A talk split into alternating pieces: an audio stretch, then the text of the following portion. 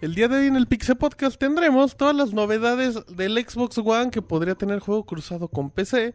Hablaremos del futuro de Bioshock. Eh, Killer Instinct tendrá una edición física incomparable.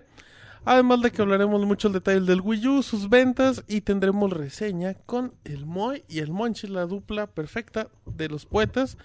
Todo esto y mucho más. La mejor información de videojuegos en el Pixel Podcast número 169.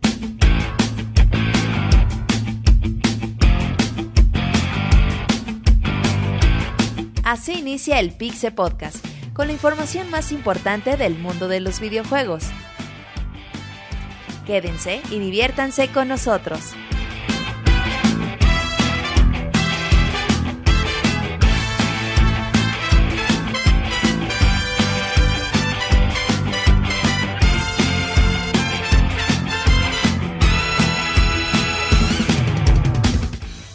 Un saludo a toda la comunidad del día de hoy en la emisión número 169 del Pixel Podcast, eh, una edición muy especial, la gente que nos esté escuchando.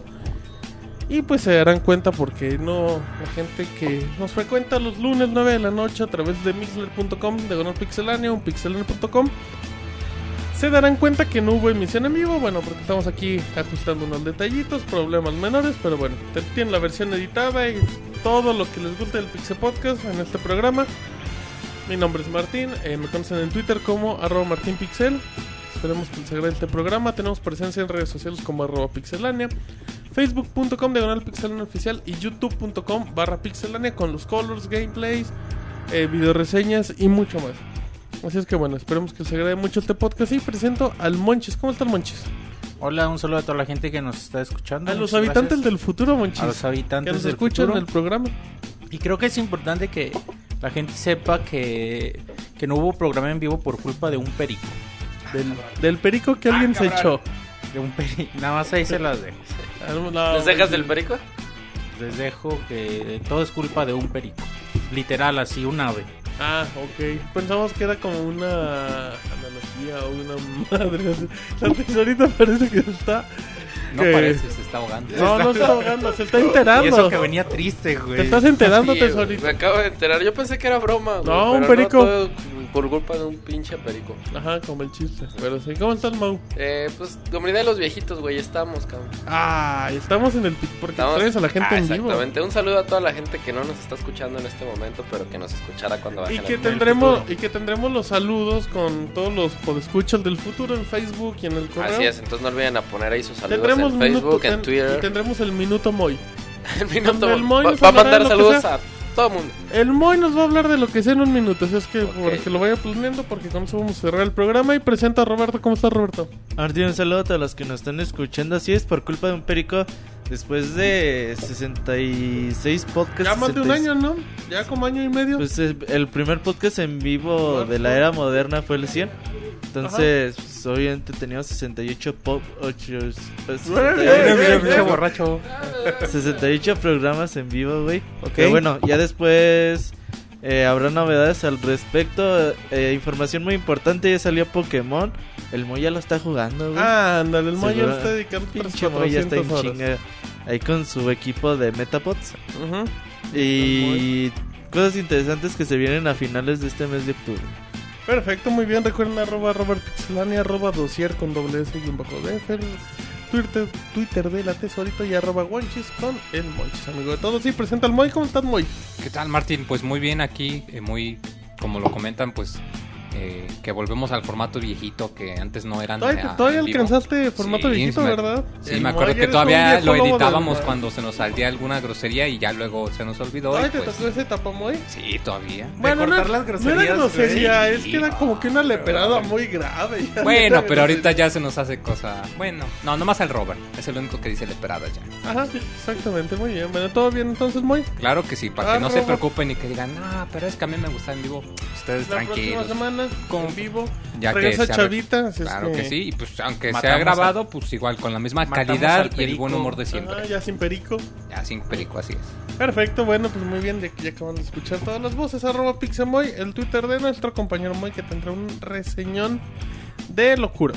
Así es que si les parece, nos vamos a las notas rápidas del Pixel Podcast. La mejor información de videojuegos en pixelania.com. Monchis, notas rápidas.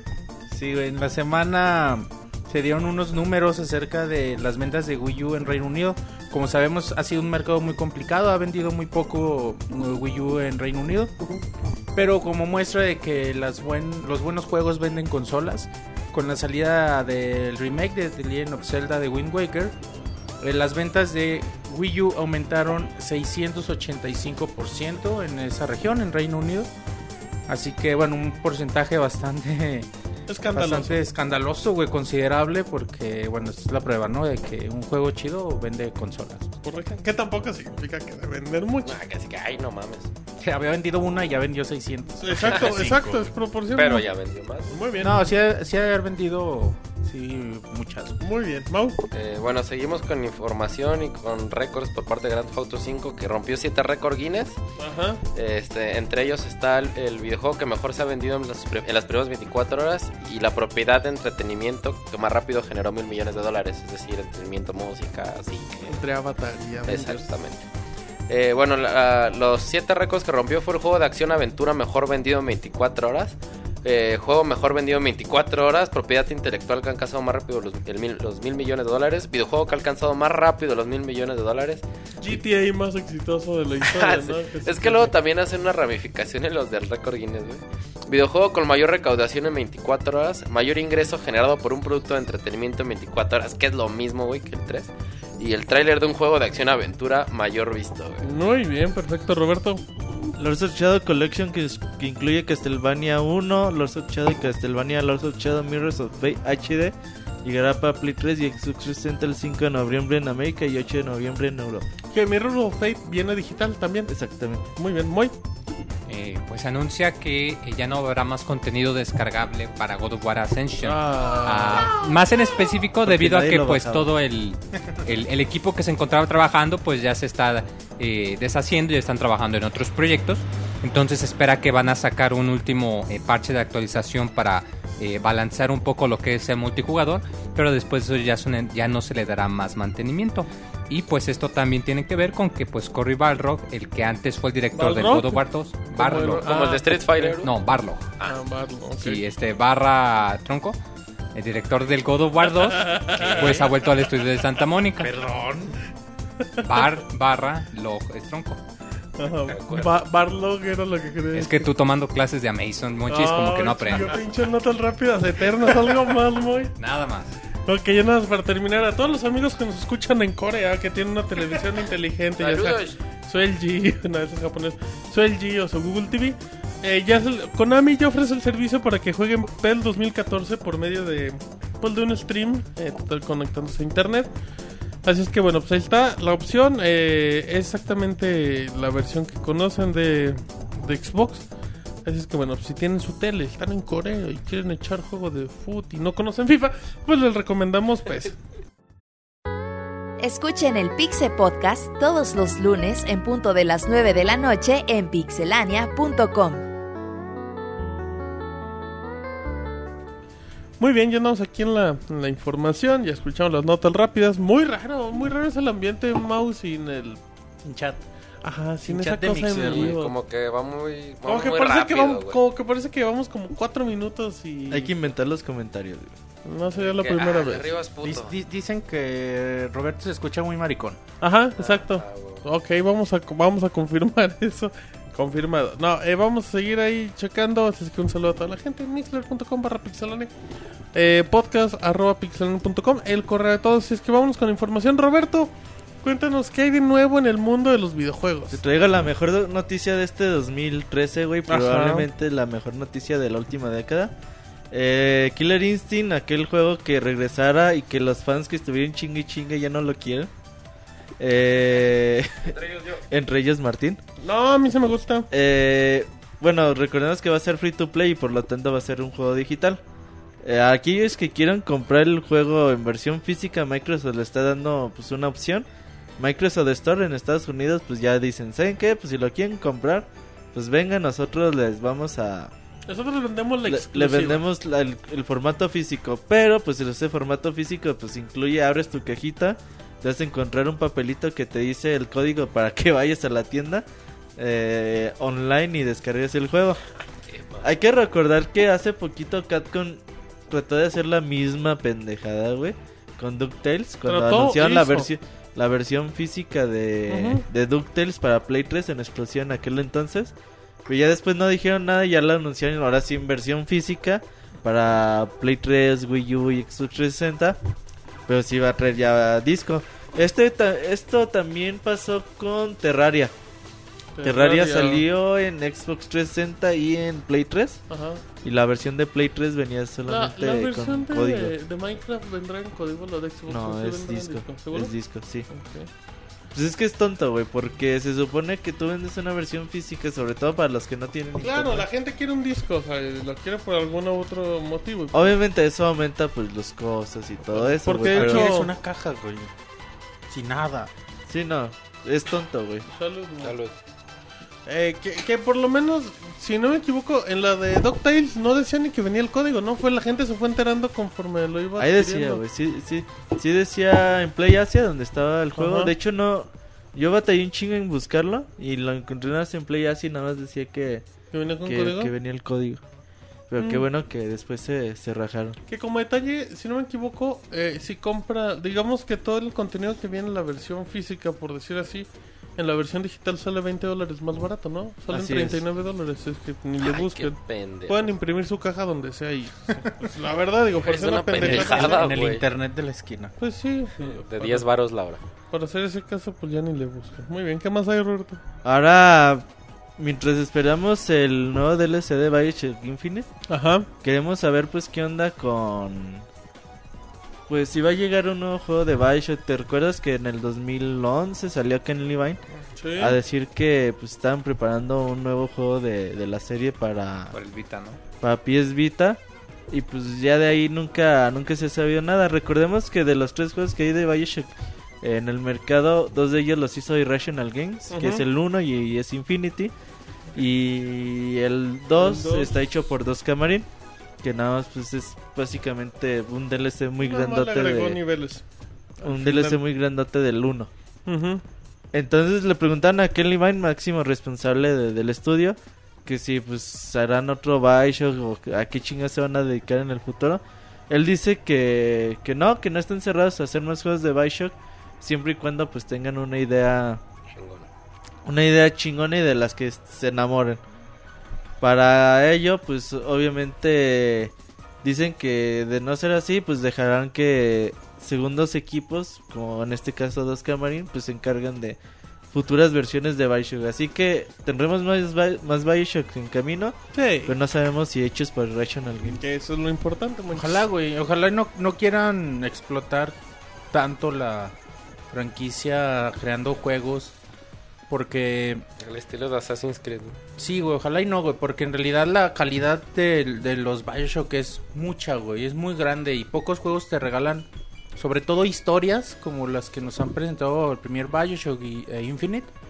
Historias muy locas, güey, pero muy muy inmersivas, o sea, te, so- son historias que de verdad te provocan muchos sentimientos y ojalá y, ojalá y, y de veras lo dejen trabajar bien a a Ken Levine y no pues no echen a perder la franquicia con muchos juegos, ¿no? Porque igual para para 2K es muy fácil pues eh, tratar de sacar más juegos por el éxito que han estado agarrando con los juegos, Sí, exacto. pero no, güey, ojalá y Haces sí spin-off y todo eso. Está bien, por ejemplo, los DLC que vienen, güey, a mí me emocionan mucho, sobre todo el, el de el de Rapture.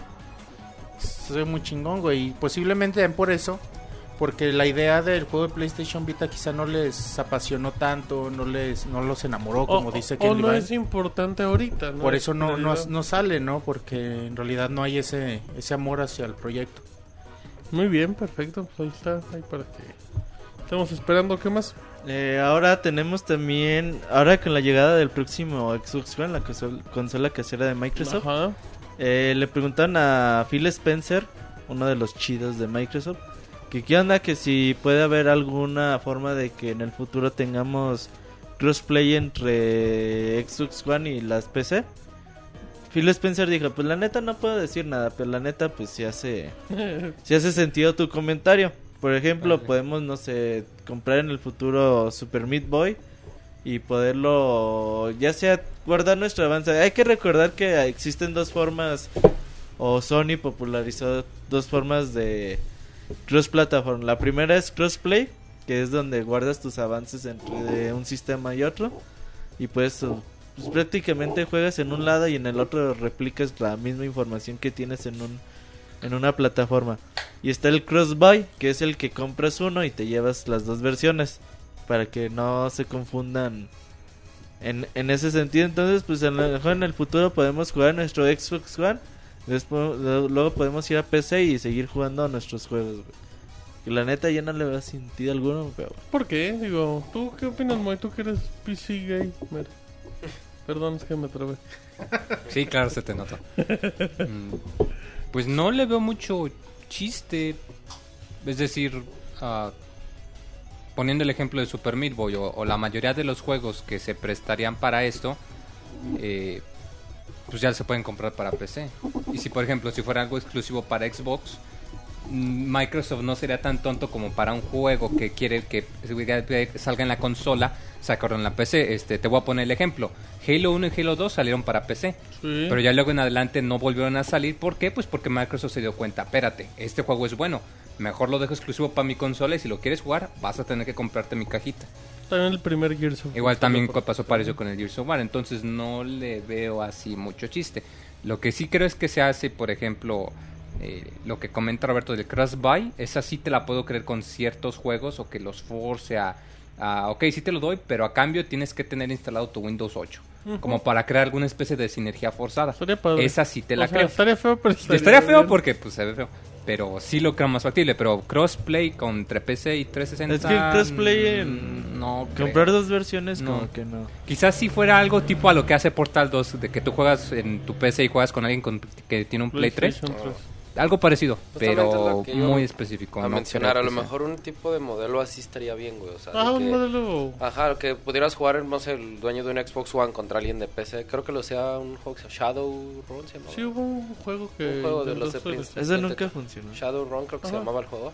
Y sí, o sea, bueno, el juego no era muy muy espectacular, pero traía esa modalidad. A lo mejor algo así, pero así como que, ay, voy a jugar un rato en la PC para luego pasarme al No. Xbox One. No, o sea, hasta por el es mismo no. público, alguien que le invierte Ajá. para una PC que corra lo que puede un Xbox, Sí, pues no. la no se va a comprar un no. Xbox o va a ser muy No, raro. ese tipo está más enfocado como para juegos un poquito más arcade. No, y Este, sí, y que sí. dices, bueno, estoy jugando un rato y mi pantallota y me tengo que salir y pues vas en el transporte y sigues con tu con tu misma con tu mismo juego y con tu mismo eh, punto de guardado, eso sí, pero así como que te vayas a saltar de la PC al Xbox One, la verdad no creo. No es muy viable.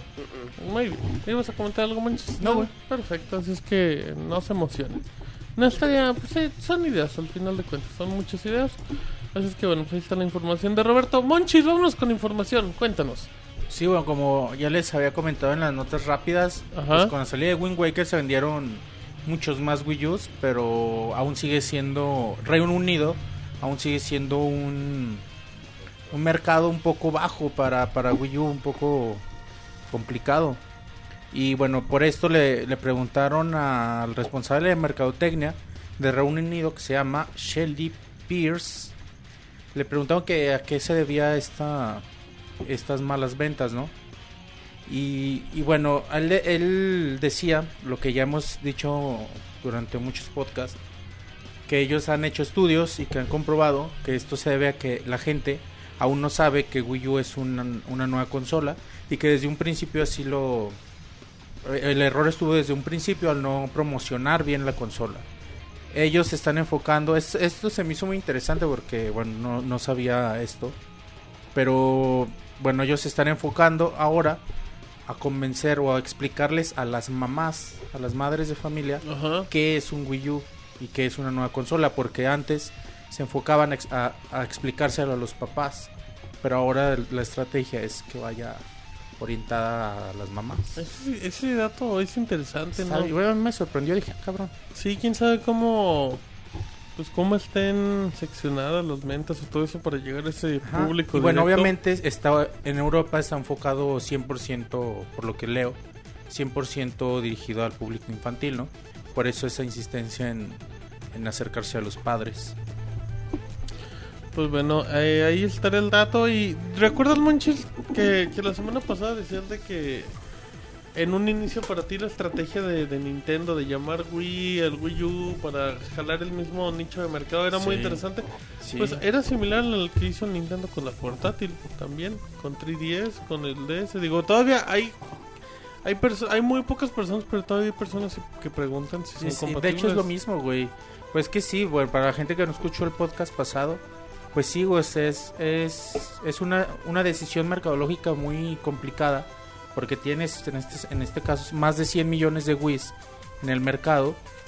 Es, pues es como a tu favor tratar de abarcar a tu mercado Ajá. esos, esos 100 millones, ¿no? Y por eso la decisión de, de ponerle Wii U. Y igual, como dices, pasó con el con el 3DS. 10, ya nas 3DS, tu, tu 10 ya.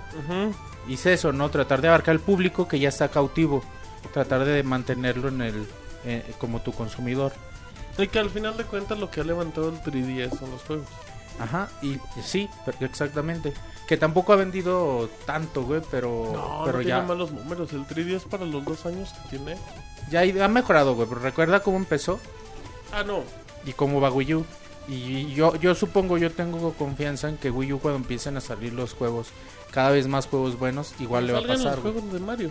Y ajá, y cuando salga el nuevo C, bueno, los tampoco Mario venden cuando salga muchas Mario Kart y consolas. Smash Bros. Ajá, todo. Smash, Mario Kart van a vender muchas consolas. güey. Porque Y- tampoco creo que esperes grandes ventas del Mario 3D. No sé, güey, es que los Mario de la línea principal nunca venden tanto, pero este es el enfoque de este nuevo Mario es muy al New Super Mario, güey. El enfoque sociable El Mario. enfoque multijugador Sí, y todo eso quizá pueda atraer a más gente. ¿Sabes también cuáles venden un chingo y que, que creo que sería un buen juego para Wii U? Eh, los, los Mario Parties, güey. Pues ya va a haber uno, ¿no? Ah, no, eso es para 3DS. sí. Para 3DS el que viene, un Mario Party. Aparte Pero- por, la, por las bondades que dan. Por ejemplo, la ves en el, en el juego que te regalan en el Ajá. Wii Party, creo que se llaman así. Los minijuegos que están, están, pues, están bonitos, están entretenidos. Juegas entre cuatro personas. El jueguito este de estar persiguiendo a Mario, ese tipo de cosas, son juegos muy, muy entretenidos. Entonces, un Mario Party por las prestaciones que da la consola, que alguien que alguien tenga el control del pad y, y otros tres los controles del Wii, Puede ser. ¿Sabes Y cuán- son juegos que venden bien los, Wii- los Mario Party. cuántas ventas lleva Mario 3 d Land, güey? 8.69 millones. Ah, yo compré el mío el sábado. güey. Y Y 3DS. sin contar físicas. Y 3DS vendidos ahí. ¿Puras digitales? No, no. Digo, con- sin contar digitales. Pura física. Entonces, Es que la ponle que es más lleva. difícil de- Sí, ha de vendido registrar. muchas digitales, ¿no? y ya Creo. lleva como 10 millones, güey. Y a esto. Entonces, mira, Mario 3D World. se ve- el otro día estaban poniendo una foto del güey de EA que, que Mario siempre era lo mismo, que estaba bien culero los juegos de Miyamoto y la chingada. A ver, ¿qué, ponían- ¿por qué es conocido ahí? ¿Por Battlefield? ¿Por FIFA? ¿por Madden? No, no, pero lo estaba chido, güey, que, que ponían la, los comentarios en YouTube y los likes y todo eso. Y pues pinche el tráiler, el último tráiler que salió, pues sí, sí fue muy, muy, muy bien recibido, güey. Entonces, obviamente, pues yo creo que muy a fuerzas le va a pegar al milloncito. Sí. Pero si de ese millón, pues puedes vender 300, 200 mil Son buenos son números. buenos, güey. Fácil, güey. Que, que a todo esto, Monchis, agregando, hay 35 millones de 3DS vendidos. Ah, y aguántate con los números de Pokémon. Nada más, nada más fue el último 3DS año, o con, 2DS, con. XL. El 2DS, El es el 2DS que la va a levantar muy 3DS. cabrón también. 2D, la combinación 2DS Pokémon va a, va vender consolas a lo imbécil. Sí, porque muchos que todavía no lo tengan y que ya vienen las temporadas y el papá que le dice al niño quiero el nuevo Pokémon y dice híjole pero está muy caro y ve que es lo mismo pero más un barato. en Steam de 2 dólares. Dice el. Así lo vas a hacer a tus PC hijos, gamer. Pero no te- no, porque pero no te haciendo cuentas un 3DS, un 2DS con un juego de Pokémon te sale 200 lo mismo dólares. o poco más que un 3DS Pues sí. XL, ¿no? Eh, no, No, yo creo que lo, De un hecho, XL está en 130 4 mil dólares, pesos. ¿no? aquí, en México con Están 4,000 precios de retailers Sí, pagarías igual, 3 más o mil pesos por un Ah, no, Pokémon y un pero 2DS. México no cuenta para el No, No, no, no, hablando no, de por eso, aún así, o sea, un, un, tus- un 2DS y un Pokémon como en 3,000 3000, pesos, son 3,000 ponle pesos. 3500 que esté muy caro. No, son 3 mil 3,000. pesos. Sí. 4,000 El pesos. 3DS un XL cuesta 4 mil pesos. No. No, Checa, ya, ya bajó de precio. 2,500, Está en, Yo lo vi 3,000. también sábado. está en 4,000. 3500, lo puedes encontrar de hecho en Walmart. Te estaban pidiendo un paquete de 3DS XL con Pokémon a 3000. El XL. O sea que el 2DS te puede salir incluso más barato. 3DXL con Con Pokémon. Pokémon. Digo, perdón, eh, este 3DS normal, perdón, con Pokémon. Ah, chinga, ¿en serio? Sí, 3D normal, sí. ¿Con Pokémon? Ujú. Pokémon. A la no mames, Ajá, ahorita voy exacto, con, Black and Con White Pokémon 2. Red Fire. Bien con chido. Pokémon Blue. Digital. Con Pokémon Yellow. Bueno, Bueno, ya no- japonés pues vendería un pirata. chingo, güey, creo. así es que una esperen versión todavía de Pokémon mucho Yellow, güey. más milloncitos. También sale Zelda a final de año para 3DS. Y Ajá, Pero Monchi- bueno, la nota era de Wii U, güey, y... Ah, sí, es cierto. Ah, sí, qué y bueno. bueno, hay, hay, hay una columna ya de hace un- un- algunos meses que se llama Wii U, el nuevo GameCube o algo así. Sí. Que yo escribí. Ahí la pueden checar www.pixelena.com en la, en la pestañita de columnas. Y bueno, ahí ha- hablábamos del tema porque... De hecho, creo que nos vamos a enlazar con el tema de la semana de Se- esos. se- si. ¿Ah, sí? Ah, bueno, Sí. entonces aquí dejo esta nota. Ajá. Y eh, bueno, otra noticia que se dio en la semana.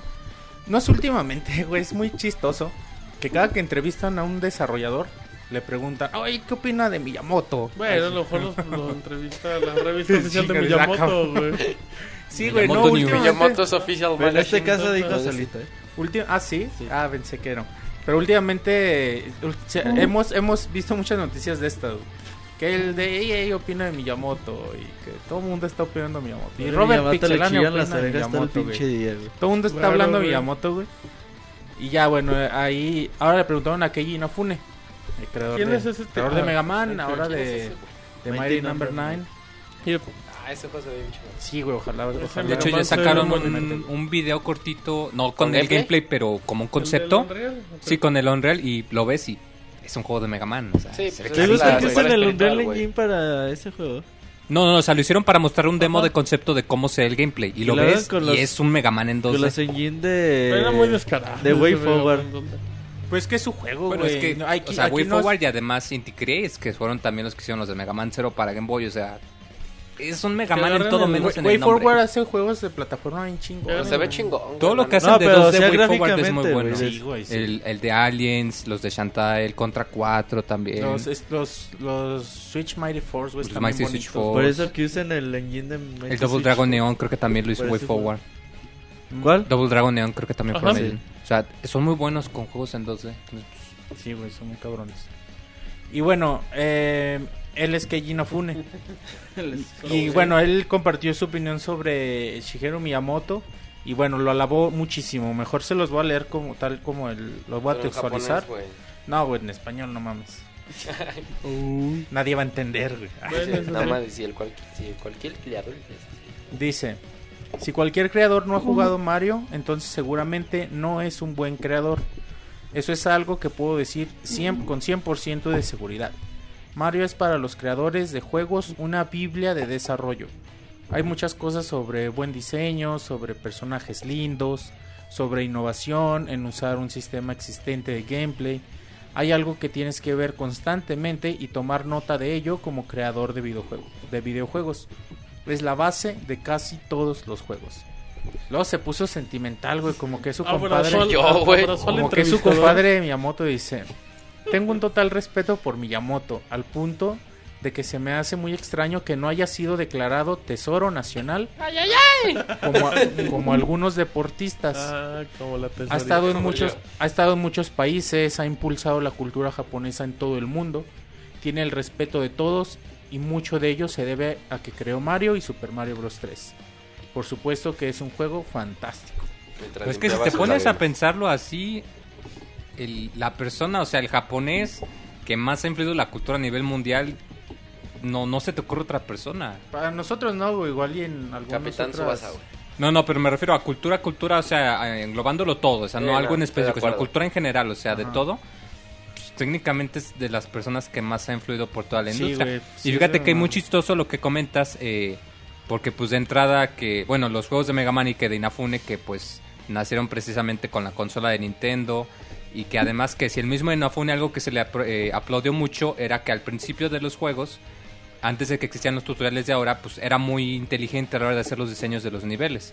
De hecho, es algo que entre los programadores es muy conocido, es que Inafune es muy bueno desarrollando niveles. Y pues que él mismo diga que el Mario 64 es una biblia para los desarrolladores, Mario pues te muestra que tiene mucho mucho impacto. O sea, que, o sea, que en realidad sí es muy, muy increíble que un juego que salió hace ya, ¿cuánto? ¿15? Eh, Ma- 16, Mario 64 17 años. salió en 96. Sí, ya. que 13 ya- años, no, 18. Pero Mario 25. 64 es del de Valve. Newell. Él dice Valve. que Mario Bros 3. No, no, o sea, yo me refiero, por ejemplo, el Mario 64. Voy a Ah, hablar del 64. O sea, eh, oh, pero sí, hasta el comienzo, o sea, todos los juegos de, que ha sacado de que pues que en un principio que no había, digamos, en un principio la manera o que no había un libro que te dijera eh, estos son los pasos que tienes que seguir, sino que tenían que intentar y ver qué es lo que pegaba y qué es lo que no pegaba. Y pues el hecho es que pues él, él encontró la manera, como quien dice. Claro, güey. No, y lo hemos visto a través de la historia de la industria de los videojuegos. O sea, sale un Mario y te innova cosas y, a partir de ahí to- empiezan a salir muchos juegos que, bueno, obviamente no te lo van a poner igualito, pero toman muchas cosas, toman una idea, toman un concepto y, y fuera de fanboísmo, güey, pues así se da la industria. Y es la aportación que siempre ha dado Nintendo a esta industria. Fíjate Es que me Miyamoto, pregunto si no será por lo mismo que acaba de salir Pokémon, que todo el mundo está pensando en Nintendo y por eso todos le andan preguntando a Miyamoto. Todos andan Porque preguntando, cuando piensas "¿Y Nintendo Miyamoto, casi güey?". siempre piensas en Miyamoto. Sí, güey, van de la mano. Incluso hablas, habla, hablábamos de, de Hiroshi Yamauchi, güey, y, y por algo mencionábamos a Miyamoto, güey, o sea, siempre, güey. Que bueno, sí, ahí está el dato. y- Que hay gente que a lo mejor no le gusta Mario, pero pues no pueden negar la calidad del Y la título. influencia que tiene en la industria, güey, o sea, Claro. más, es más que un gusto. Si no te gustan las plataformas, pues obviamente no te puede gustar Mario, güey. pero la influencia que tiene o cómo se maneja en cuestión de cámara, en cuestión de gameplay, Claro. es- son- innovaciones constantes que da la franquicia y de ahí su importancia güey, en la industria. Muy bien, Monchis, ¿algo más? Sí, Por favor, Monchis. Masahiro, ah, hablamos de otro desarrollador, Masahiro Sakurai, creador de Kirby, ahorita haciendo eh, los nuevos juegos de Smash Brothers. A él, bueno, le, hubo una hubo un evento, hay como ahorita muchas cosas en Japón que nos están haciendo voltearlos a ver. Y bueno, a, a, a Sakurai le preguntaban sobre los remakes, él hacía hincapié en que esta generación últimamente ha habido demasiados remakes. Ponía comparativas con otras industrias de entretenimiento, cine, música, pues dice, es que los videojuegos, los videojuegos están abusando de, de hacer los remakes, de hacer cosas que ya existen, volverlas a lanzar. Y esto a él le preocupaba, ¿no? Decía que esto no, no le hace bien a la industria. Él menciona que los desarrolladores deben crear innovación a partir de, de conceptos nuevos, tratando de generar esa chispa de creatividad única que haga estos nuevos juegos en un futuro, los convierta en leyendas. Él menciona, Sakurai menciona eso, ¿no? Y Sakurai que, que bueno, ahorita te han conocido porque, porque por el juego de, de Smash, que o- obviamente se cuelga del éxito de todas las Claro. franquicias. Pero aún así, el, el, el éxito de Smash no se basa solo en las franquicias, ¿no? El éxito de Smash es gameplay puro. Y ahí está Sakurai, güey, nada más criticando a la industria, con lo que yo estoy de acuerdo, güey. Siempre es bueno tener juegos nuevos. Y sí, están abusando de los, de los remakes. Pues es dinero, güey. Sí, es la industria. Es Cuando dinero. los, fácil. los juegos costaban dos pesos como cuando estaba el NES, el Super NES, será muy fácil hacer juegos de, de lo que quisieras, güey. De pinches vaqueros matando dinosaurios, de, de todo, güey. Nomás veías un montón de píxeles y decías, "Es, los píxeles verdes son de los vaqueros y los amarillos los dinosaurios. No, Y- no, y ahora que los pinches desarrollos te cuestan un chingo de millones de dólares, pues no es fácil decir, ah, güey, pues hay que hacer un juego de, de marines que van al espacio Hay que sacar una y matan a cada Godzilla. año. Pues sí, güey, pues es que es, es dinero seguro, ¿no? No puedes sí, arriesgar el Pero pinche... sacan los PES cada año, los FIFA cada año. Pues hay mucho Assassin's varo. Son año. cosas que financian, por ejemplo, a Ubisoft sacar Vale, 5 o 6 Call juegos de. Assassin's Creed en los Y últimos agregarle años. los Just Dance. Por ahí tienes pues a Watch Dogs, Ajá, a con Far ese dinero sacan Cry. esos juegos. Ajá, y o sea, obviamente no, cada juego no lo empiezan de cero, güey. O usan todo lo que ya tienen y le agregan cositas. No, claro, digo, a final de cuentas As- Assassin's Creed pues es como ahorita es Watch Dogs, o sea, fue una inversión fuerte en su momento, Ajá. pero pues es, es que así tienen que sobrevivir. Y, Y, sí, ahora güey, con las nuevas consolas, y menos. se tienen güey. que mantener, güey. Es que si la industria ha tomado como un curso De- es- muy complicado para los desarrolladores, para los distribuidores, que tienen que hacer uso de estas cosas. Por eso para- hay tanta edición GOTY, ya hay edición GOTY de todos los juegos, ¿Cuánto- ediciones especiales de ¿Cuánto cualquier crees? Ah, cosa. Hubo una nota, no sé si la tenemos en el podcast de hoy, de, de que decían que a Nintendo no le había costado mucho, ni tiempo ni dinero hacer el remake de... De- lo comentamos rápido la semana pasada. Ajá, decía que Wind Waker llevó seis meses en desarrollo. Ajá. Y es eso, güey, pues sacas dinero de algo que ya tienes. Dinero fácil, güey. Sacas los juegos digitales, las Sí, Nintendo HD. te vuelve a vender Mario, te vuelve a vender Zelda, te vuelve a vender todos sus catálogos una y otra Y vez. sí, güey. pues que lamentablemente así está la industria y así va a seguir. Y sí, güey. Ahorita lo que se la llevan a toda madre son los indies, güey. porque, pues, no gastan obvi- mucho, son dos Bueno, personas. también pues son personas que no tienen dinero, güey. Lo Ajá. que se gastan es un chingo para ellos. Sí, ellos eh, hacen la inversión de su vida para sí, el juego. hipotecan casas y, Sí, güey, y todo. pendejadas así, güey. Pero pues ellos mm, es más fácil para ellos arriesgar ese ese dinero, güey. Y son jueguitos que te gustan, güey. Por eso hay que valorar los juegos siempre. Cuando luego cuando estás en esto y, y te gusta hacer cosas, güey, te gusta no sé, producir cualquier pendejada de videos de YouTube Ok. o no sé, tu cuadra un evento, cualquier cosa, Tu cuadra, la vecindad. Monchis hace bailes ahí en la, En la vecindad. colonia, Cuando, cuando, aprendes a producir, te das cuenta de todo lo que involucra Sonido, un proyecto y a veces lo ves a la luz y para todos es muy fácil decir, ah, está bien culero. Y ah, no mamen, mejor vendan enchiladas, cualquier cosa, ¿no? Venden Pero, pero cuando estás en esto, güey, te pones a, Analizar. a así a apreciar, güey, a valorar todos los pequeños esfuerzos. Dices, ay, güey, ¿cuánto tiempo no les habrá costado esto? Pinche historia que tú dices está bien culera.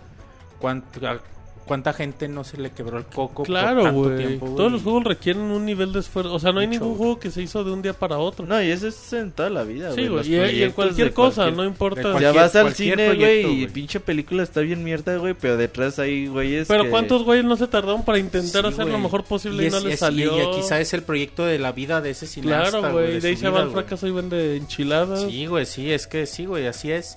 Es muy fácil criticar, pero por eso, güey, nada más como incitar, invitar a, a todos a, a valorar cada juego que, que tiene oportunidad Que de puede jugar. haber que no te guste, que no, Sí, pero es- también y puede está bien, güey. pero Tú tampoco- tienes- también puede Tú no- cuando consumes algo y lo compras, tú, Tú tienes, tienes el derecho. de decir está bien culero y no me gusta. Ajá, sí, exacto, y digo, pero pues ya de eso a que también le digas estúpido a un desarrollador. No, pues nada más pues ya. como, bueno, sí, no te gusta, pero le batalló seguramente, güey. Que bueno, también hay juegos que hacen en chinga y pues les pueden quedar chidos. Hay algún par de juegos, no me acuerdo cuáles, de PC, de estos de 8 bits. Que hay uno, no me acuerdo cuál, que hicieron una semana o algo así, un güey. Los que hacían noche en 20, 48 horas. Sí, cosas sí. así. Pero no ves, los no venden, mames, no, Ah, no, pero mamón. ya sé, pero... Sí, manchis, es... Hay que Bueno, hay, aprender... que, hay que apreciarlos, güey. Sí, hay que aprender a respetar, digo, también la, la mejor forma, creo, Mau, de justificar que algo no te gusta es no comprándolo. Así es, o no consumirlo. Ajá, es la mejor forma de castigar en este caso o mostrar tu rechazo. Sí, exactamente. Y tienes que aceptar, habrá gente a la que le guste, ¿no? Y no puedes decir, ay, tú eres un pendejo porque te gusta.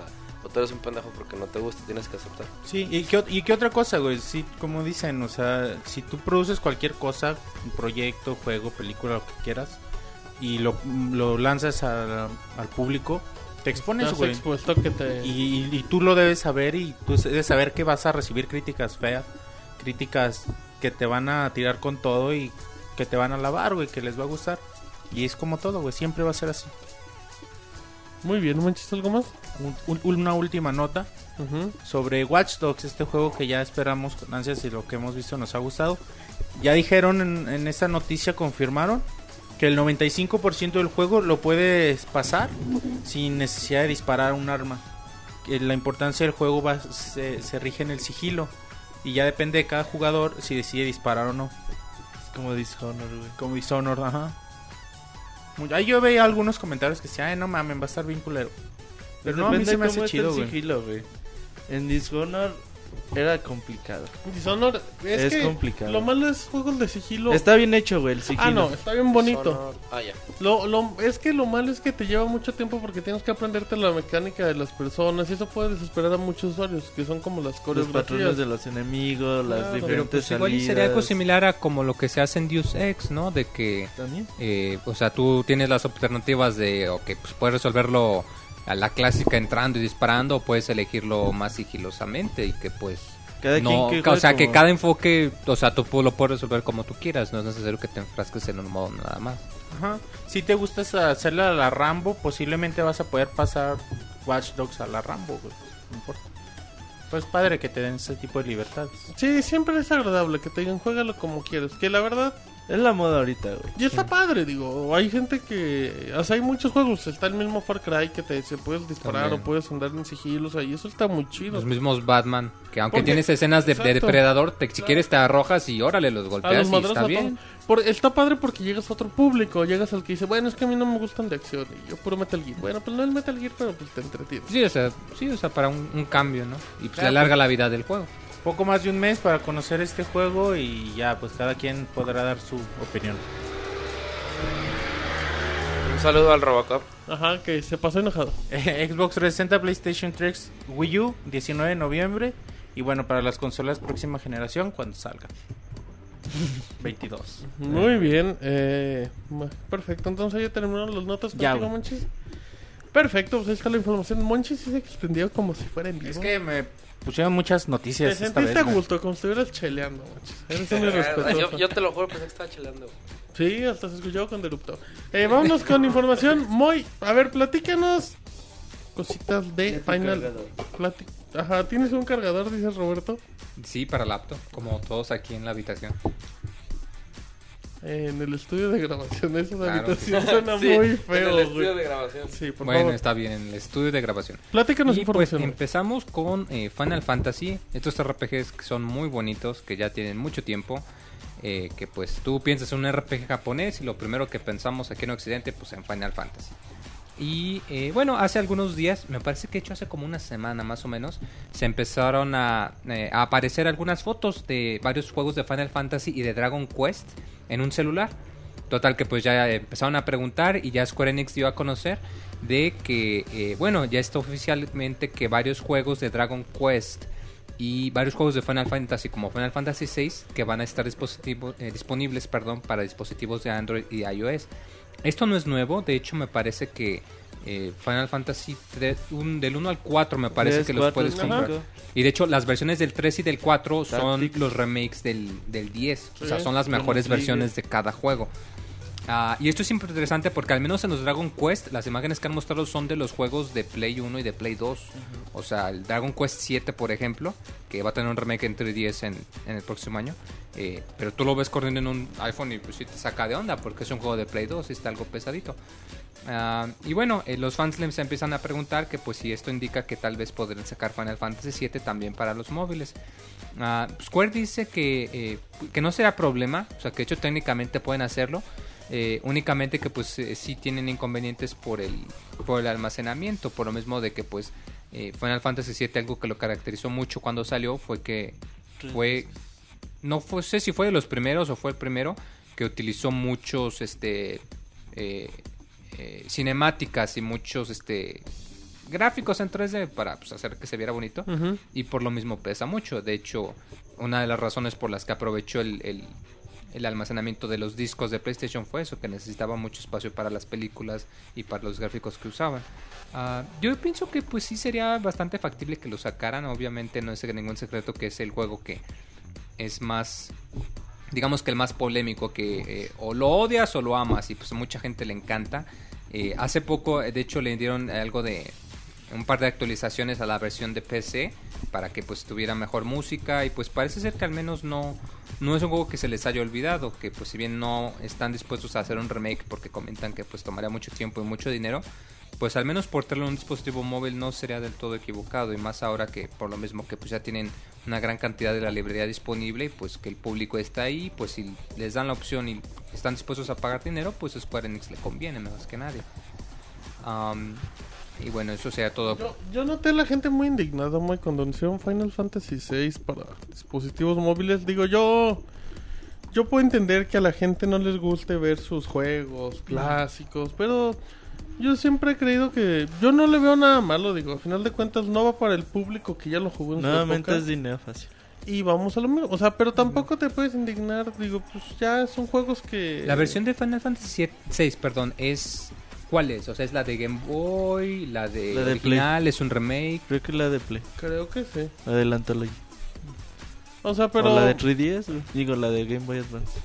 Pero lo que pasa es que, bueno, también la gente igual vamos a lo mismo de cómo la gente se pone agresiva con cosas y pues también el producto ya no es para ellos. Pero mucha güey. gente esa que se quejó, güey, no... Te he puesto que nada más puedo reclamar, digo... Totalmente, güey. Aquella gente, güey, que realmente les gusta los Final Fantasy, pues Al seguramente... contrario, ya- de estar felices de, oye, puedo ahora llevar todos mis Final Fantasy en el teléfono. Claro. O sea, Ah, más no que creo. enojarse.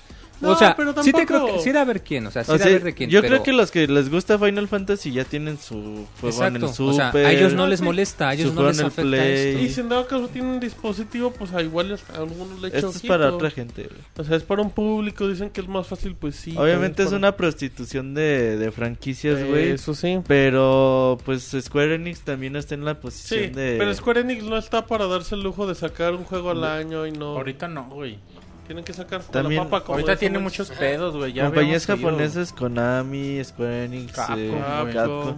El otro día estaban diciendo que. Capcom tenía como ciento y pico de millones de dólares en el banco, güey.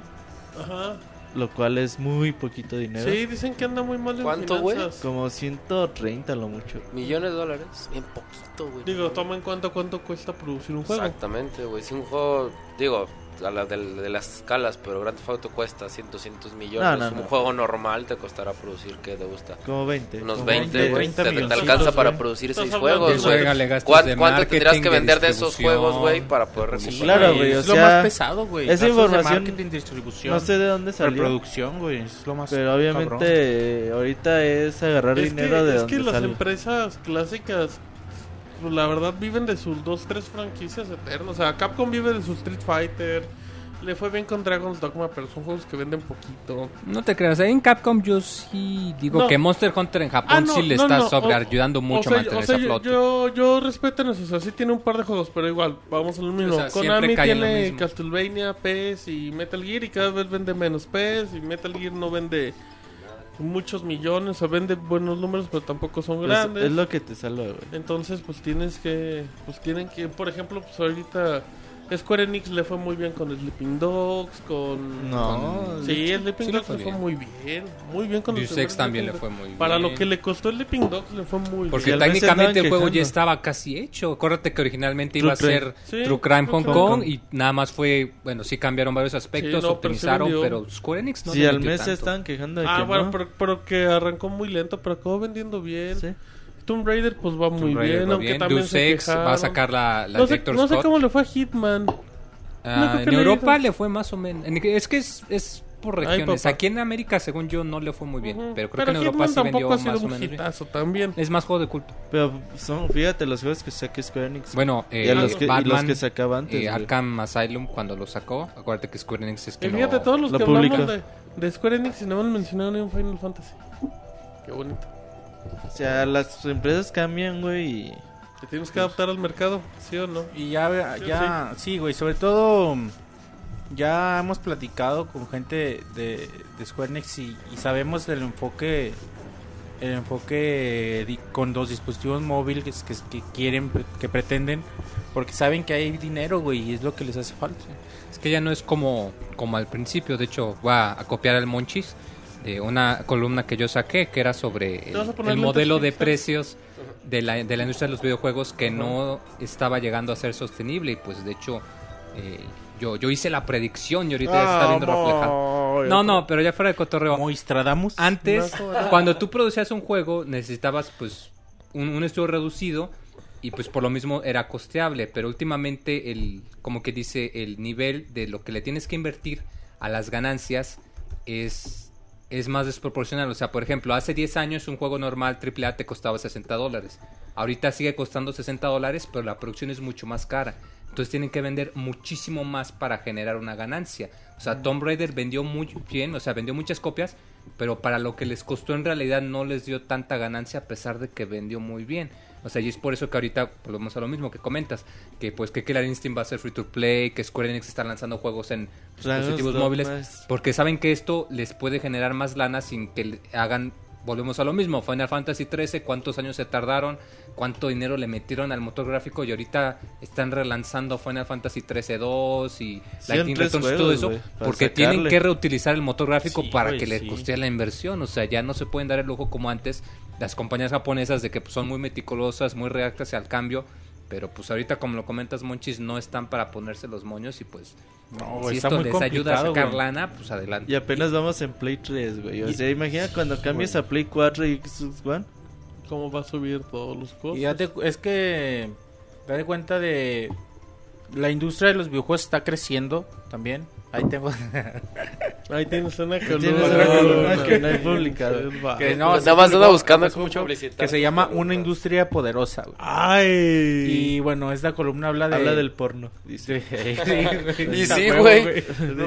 No, güey, habla se puede de negar. del crecimiento en cuestión de consumidores de los videojuegos, como los que empezaron niños en- cuando cuando se empezó a, a promocionar esto con el Atari, güey, con el NES, ya son adultos y siguen fans y siguen querien- queriendo consumir. O sea, la, los la edad niños son promedio de un güey. jugador ahorita ronda los 20, 28, 30, 30 años, me parece. O sea, promedio. Ajá. O sea, Pues que fueron los que O sea, que iniciaron, más viejito.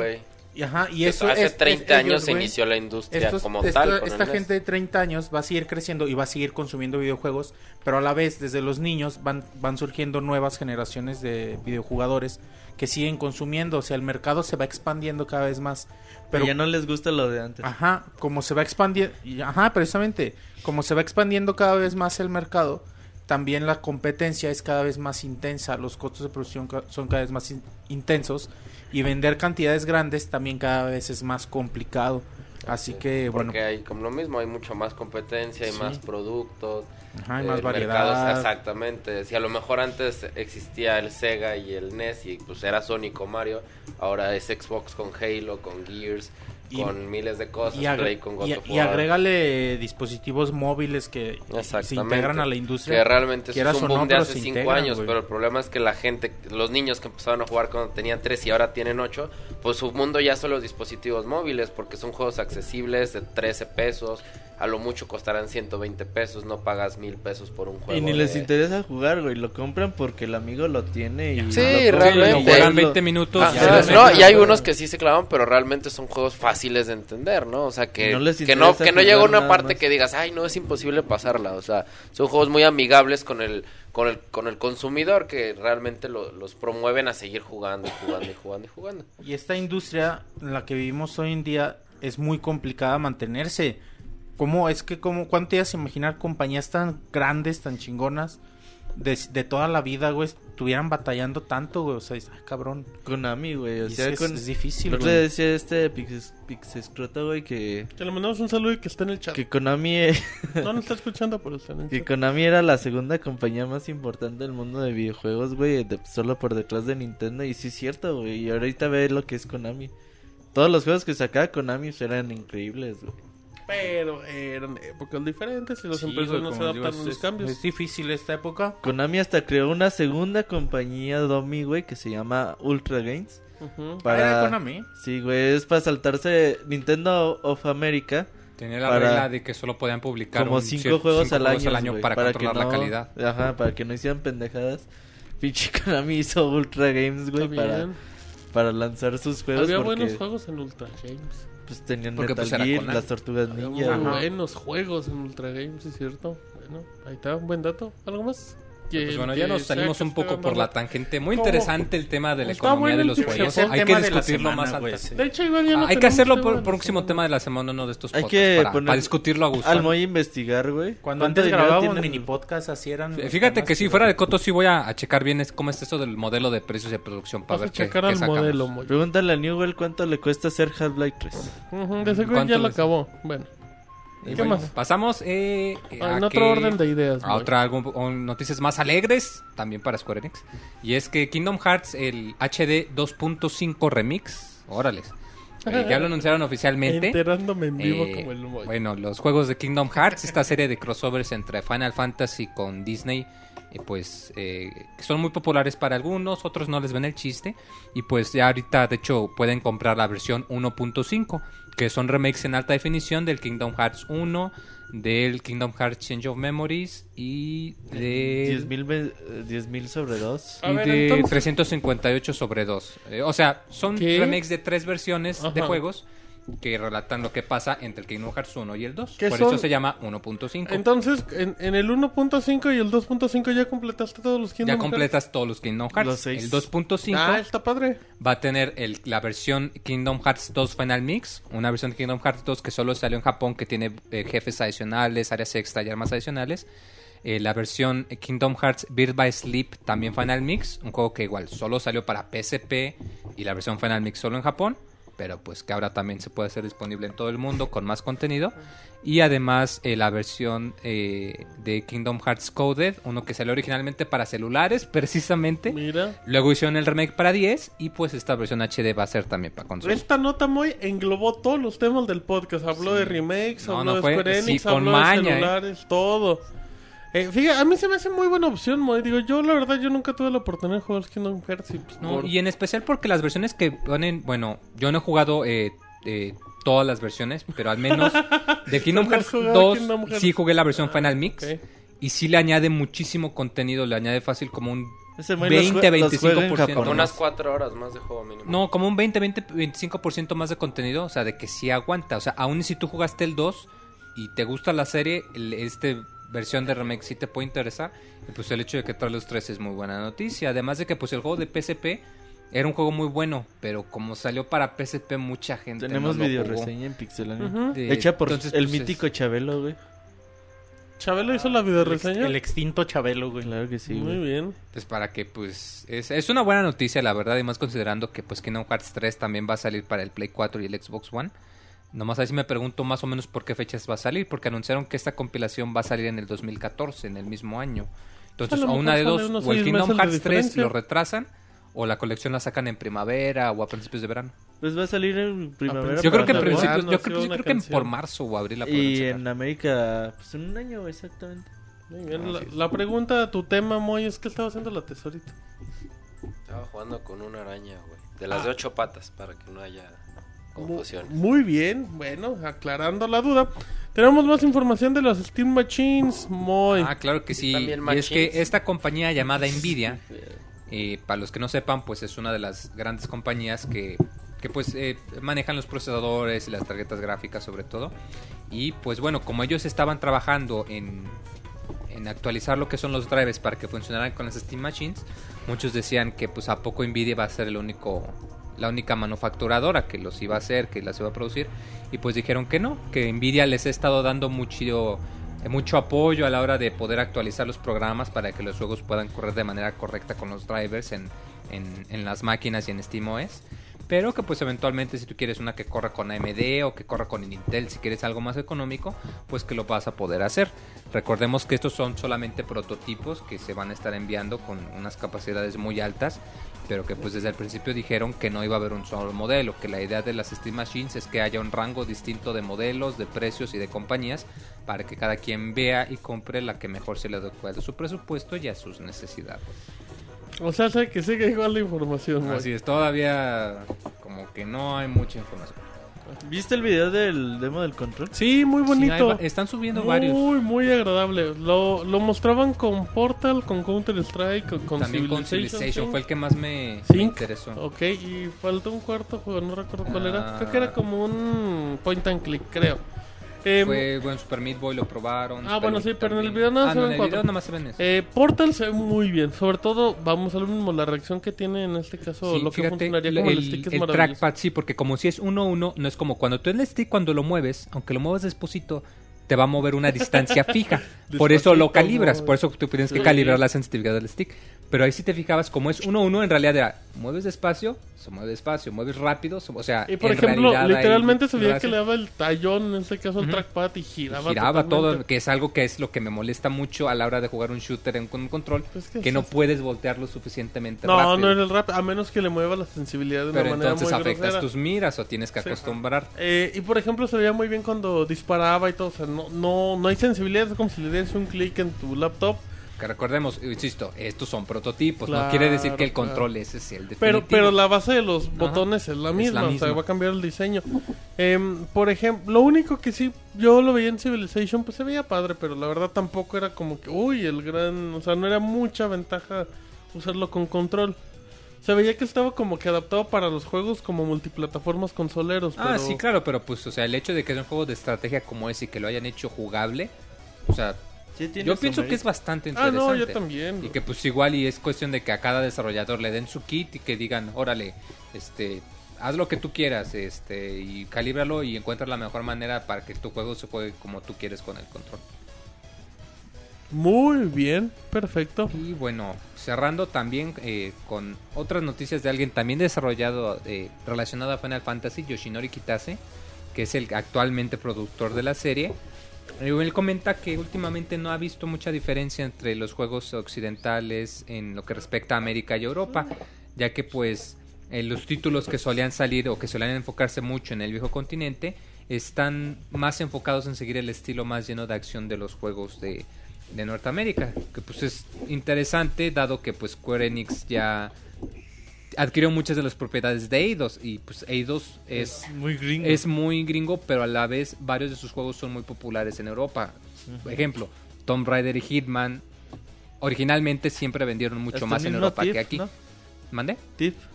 Thief también en Europa es mucho más popular que en América, según yo tengo entendido. Ajá. Y de hecho, cuando tú hablas de Occidente y Oriente, ya hasta te viene a la mente. Oriente es todo lo que tenga que ver con Japón y la zona eh, asiática. Y Occidente ya piensas que es en América y en Europa. No los separas. O sea, por lo mismo de que ya cuando alguien dice un juego occidental, pues ya tomas por descontado que es el mismo que le va a llegar a ambos lados, a ambos lugares. Y pues sí, o sea, tú has, si checas los juegos últimamente como han estado saliendo, y es que pues ya los juegos europeos van imitando más y más el, el estilo enfocado a la acción de los juegos norteamericanos, y pues ya no se ven tan diferentes, y pues sí se ven más eh, ajustados para que pues en ambos lugares se puedan jugar sin, sin ningún inconveniente. Me viene a la mente, por ejemplo, los juegos del The Witcher, que son hechos por un estudio por, ¿Son europeos? o sea, son europeos, pero pues, aquí en América le ha ido de, pues, de Muy poca, bien. o sea, de entrada el hecho de de, que. Xbox, eh, de que el Microsoft les ayudara para la optimización y que lo pudieran sacar para Xbox, o sea, Claro, claro. fue, fue muestra de que pues sí, ellos también se dan cuenta de que pues sí tiene pegue, como quien dice. Sí, de- sí tiene pegue, como dicen los chavos. La, La la- chavada, la chaviza. La, La chavada. chavada. la ¿Quién chavada. dice chavada, moina? Sí, bien Dice la viejazo, chavada. ¿verdad? ¿Cómo dice la chavada? Dice Chavita. Ay, Chavita es la cha su familia es la chavada. Un saludo a Chavita que estará la próxima semana en el Pixel Podcast reseñando Beyond Two Souls. Así es que ya amenazó que es Con- el mejor juego de la vida y eso sí lo ha tuiteado. Así es que. Muy atentos, muy bien, muy pues ahí está la información. Vámonos rápido con la información del tesorito. Eh, vamos a empezar con noticias que respectan a Resident Evil 7, que como ya habíamos comentado, podría estar en desarrollo. ¿En, ¿En desa- ¿De qué, güey? ¿Qué estás En desarrollo, güey. Desarrollo. En desarrollo, eso es lo que quería decir. Desarrollo. Eh, bueno, esto viene el rumor gracias a la famosa a red que se llama LinkedIn, que es como una red social, pero espe- LinkedIn para la banda. LinkedIn, así es. Especializada así como en- para encontrar trabajo y contactos profesionales, etcétera. Y esto es porque, bueno, el sitio Gematsu reportó que em, la, la diseñadora de trajes de Resident Evil, Karen Brackenrich, Ajá. que quién sabe qué significa en español, pues empezó a listar al gente para en, en esta red social para proyectos de- para el proyecto de Resident Evil 7, pero pues no se detalló más. Y bueno, ya habíamos comentado antes también en otros podcasts en Pixelania que Capcom había prometido que Resident Evil 7 volvería a, la- a sus raíces, que quiere decir pues que volvería a ser más un survival horror y menos un juego de acción. Y bueno, esta es la noticia por parte de Resident Evil 7. Que, que todos sabemos que Resident Evil 7 está en desarrollo, ¿no? Ah, no, claro. De una manera, a lo mejor puede estar en postproducción. esas Sí, cosas. sí, sí, realmente. Comúnmente, por ejemplo, desde que sale el 6 ya está desarrollándose el 7. Desde que sale el De hecho, te 5 ya aseguro que ahorita eh, están empezando a planear lo que va a ser el Grand Theft Auto 6. Sí, Ah, no, obviamente. Desde antes, güey. Obviamente. Desde antes, sí, que obviamente. Todos los juegos que son ese tipo de, de franquicias Siempre que van por numerito. desarrollo. De eso a que se anuncie es otra Pues cosa. hasta las mismas consolas. ¿hasta ¿Cuánto te gusta que tenga desarrollo el Xbox One? Pues yo creo que sin problemas años. Ah, ¿de desarrollo? No, desde, o sea, desde la idea, tres yo creo que que a desde. los dos, dos, tres años que salió el Que Xbox salió el Xbox 360, sin 360. De hecho, desde que salió el Xbox 360 Ya, yo creo que sí se ponen a trabajar. Traba- ya en teoría ya planes tienen que y- estar ya tienen que estar Sí, viendo el futuro. exactamente. sí. Entonces es mucho más común en juegos. Y creo que es un buen, un buen giro para los fans de la serie que regresa a las raíces. Dejar Eh, un poquito sigamos de lado. diciendo eso de regresarlo. También lo dijimos en el 6, lo dijimos en los de 3D. A lo mejor no las raíces de un. Resident Evil Ah, no, 3, claro. pero a lo mejor tomar las cosas del 4, un El juego de 4 acción un poquito más de hacer un lento. Resident Evil como el el otro 4 y remake ya. del 1. ¿Recuerdan que hace sí, poquito... Cuatro- en Revelation. 4K. Hace poquito dijimos la noticia de, Sí, de que el Resident Evil había, había dejado de ser survival, se había convertido en acción porque la gente compraba más los derechos de Claro, totalmente. Y con como están las cosas en Capcom también, o sea, es difícil creer que el Resident Evil 7 se ha orientado otra vez al survival por cuestión de ventas, güey. Ay, güey, no les creo. No, y Resident Evil 6 vendió sin problema 5 millones de copias. O sea, no se, Capcom no se va a arriesgar a cambiar de, de formato para ver si venden 10. Pero por ejemplo, Resident Evil 4 creo que era un juego que no era totalmente de acción. Y tanto vendió que salió en todas las pinches consolas Sí, posibles. No, fue la, fue la- Salió en PC, en Wii, en Play 2. Pues estabas viendo que no vendió tanto, güey. Vendió El- 4 millones, la otra estamos viendo, ¿no? Creo que sí. Pero, no, o sea, yo entiendo el punto, pero, o sea, lo que vamos es que, pues, Capcom lo que menos quiere hacer es arriesgarse. Ahorita, Resident Evil 6 tiene 4.2 millones de copias. Ah, pues no, es un chingo, güey. Menos. esperaban para un 7, Resi- güey. Capcom esperaba 7 millones. Pero, güey, bueno. Es que también el juego. Es, es es que también, que bueno, es un juego el que ven- yo siento que vendió bien entre los fans de los juegos de acción que no conocían Resident Evil. Porque realmente alguien que conocía Resident Evil Ah, era pero es- difícil pero también que se mito del acercara. que conoce Resident Evil ya no lo lo compras, güey. Sí, güey. Aunque seas fan y digas, no, esto no es Resident Evil. Lo compras y luego te enojas, pero lo compras. Lo vendes. Porque eres fan. Como al O ahí lo dejas. En efecto, muy bien. ¿Qué más Bueno, que con respecto a Resident Evil, seguimos todavía con noticias de Grand Theft Auto. Que yo acabamos de hablar de Grand Theft Auto 5 durante tres años, güey, hasta que salga el 6. No creo, que unos dos meses a lo mucho más. Bueno, pues eh, después de todos los fallos que ha tenido el Grand Theft Auto Online, que fue lanzado el primero de octubre, pues Rockstar va a recompensar a todos los jugadores que han sufrido por estos fallos. ¿Les va debido a regalar un servidores. juego? Eh, no, desafortunadamente no nos va a regalar dinero, pero no va a ser. regale el Max Payne que ya salen 200 pesos en todos Ah, pues ahí está, que no sean. O el Grand Theft Auto San Andrés, para Ajá. Xbox 360. O el Anoir, como le gusta. Sí, güey. Sí, ese. Este, bueno, va a recompensar con dinero, pero desafortunadamente para todos, pues no va a ser dinero físico, pero dinero real, va a ser con dinero dentro del juego.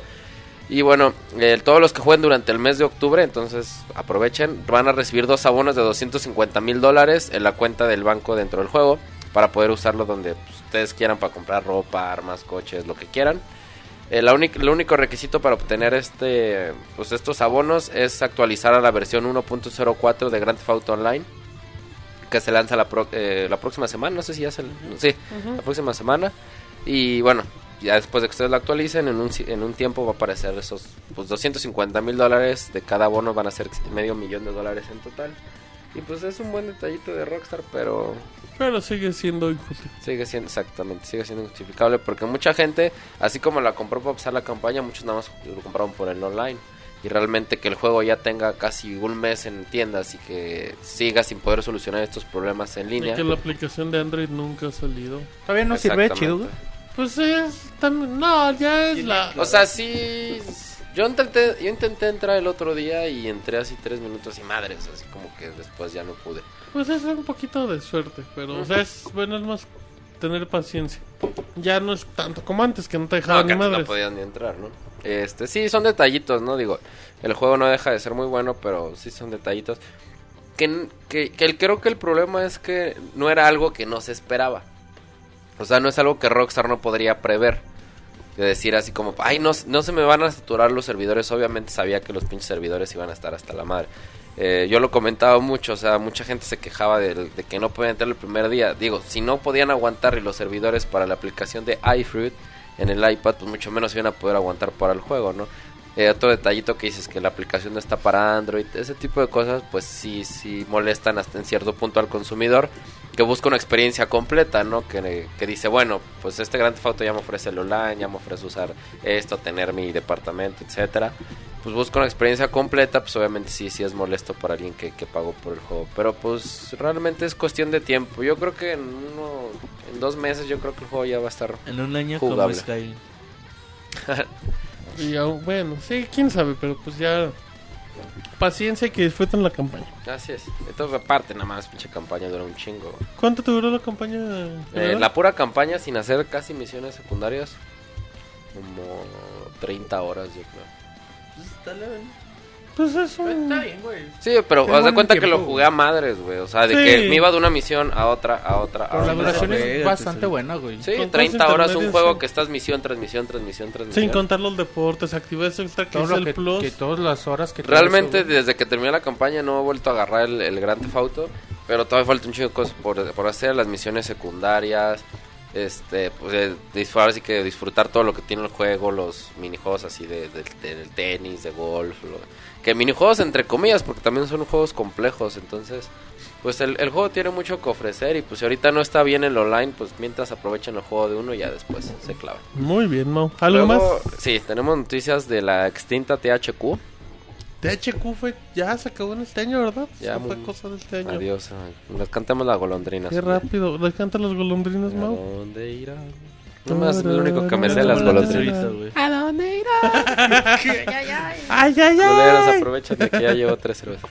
Eh. THQ demandó a EA por la licencia de la UFC, o sea, de la Ultimate ah. Fighting Championship. Eh, ahí les va la noticia porque está medio enredada, güey, no la entendí mucho. No, pero- no te preocupes, vamos. Eh, bueno, THQ recordemos que ya se declaró en bancarrota el año pasado y vendió un chingo de sus franquicias, muchos fue vendieron, otras las remataron.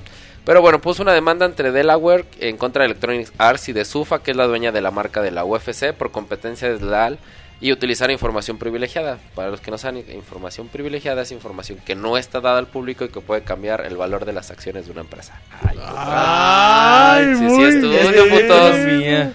Muy bien, Mau. Este, Cuéntanos más. Bueno, por los problemas económicos de THQ, había acordado con EA la adquisición en 2011. EA absorber a THQ.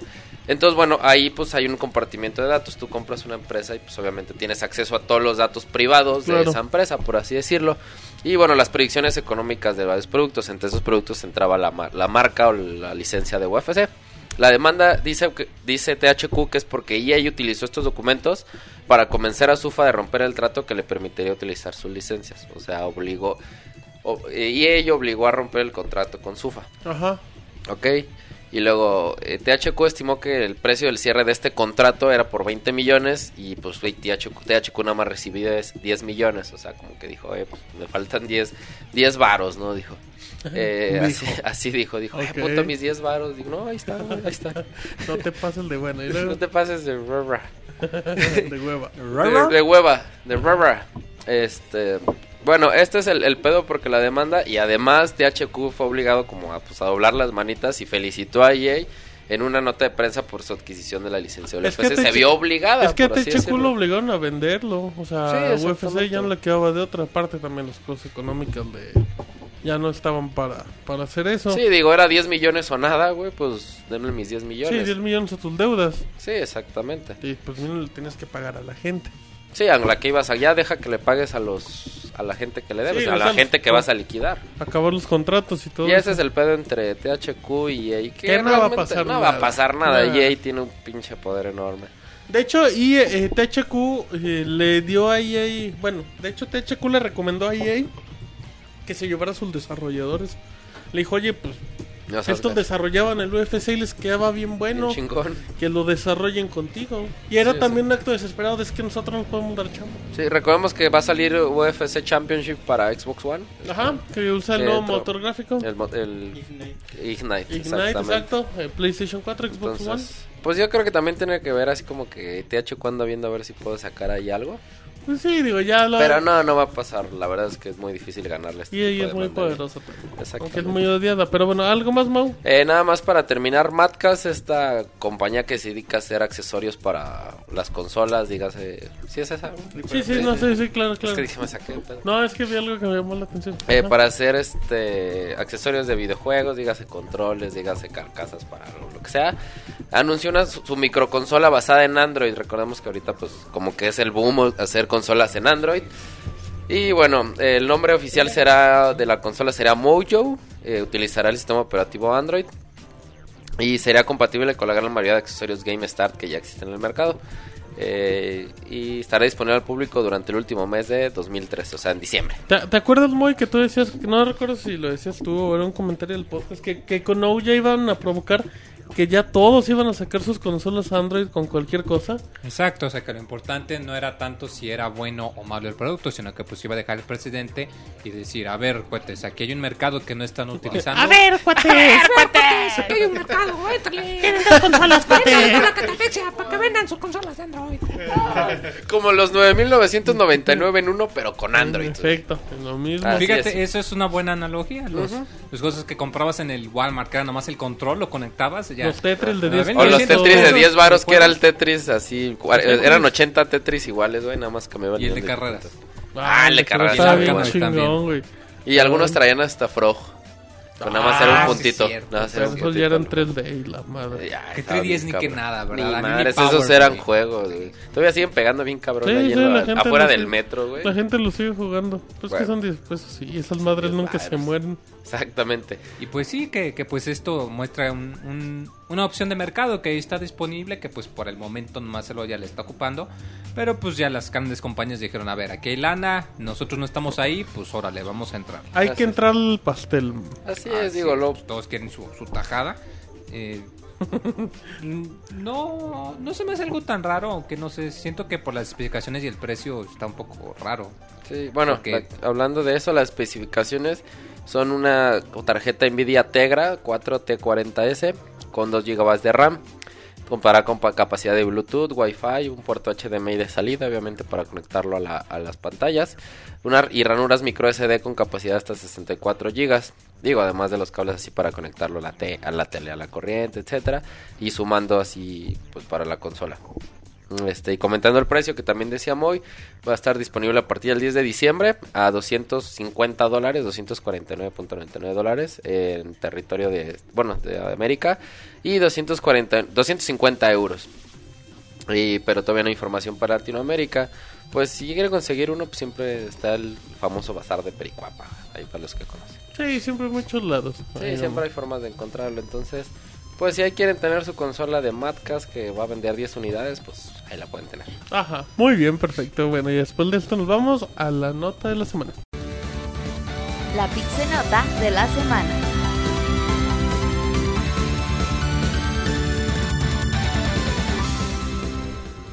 Perfecto, ya andamos en la nota de la semana, Monches. Y como lo estamos platicando a lo largo de todo el podcast, pues ya dijo Satoru Iwata que Nintendo no es bueno para entrarle a la competencia, para entrarle a los madrazos. Eh, comentó, bueno, en los últimos, bueno, ya sabemos que en los últimos meses pues las ventas del Wii U no han estado muy buenas. Y hemos comentado un poco de las ventas y cómo ve la, la gente, la percepción de la consola. Y bueno, en una conferencia con Iwata en Osaka eh, comentó, comentó textualmente, cuando hablamos de Nintendo, no podemos ignorar eh, a nuestro Hiroshi Yamauchi. Él siempre decía que cuando tuvieras una falla no necesitabas estar muy preocupado, ya que siempre tendrás cosas buenas y malas. Y es esto lo que refleja la historia de Nintendo. Si tiene las mismas cosas que los demás, esto te mantendrá fuera. Nintendo no es bueno compitiendo, así que siempre tenemos el reto de hacer algo nuevo luego de competir con el mercado actual. En América aceptaría monstruos tiernos, eh, ellos dijeron que no. Eh, algunas personas incluso recomendaron hacer a Pikachu más musculoso con esteroides. Eh, si hubiéramos seguido su consejo, Pokémon nunca hubiera sido un éxito tal como lo fue. También propuse vender Brain de forma mundial y a pesar de ser el presidente, nadie escuchó. Ah, Satoru, pues sí es el presidente que obliga Joven, joven, a la gente. Joven, joven. Pero soy el dueño, no, espérese que tengo la mesa de estos que me pidieron tacos. Entonces, Monches, pues dice Satoru que para los madrazos no le entran, pero ellos se van por otro callejón. De hecho, en este podcast lo hemos comentado también nu- innumerable veces, de número de veces.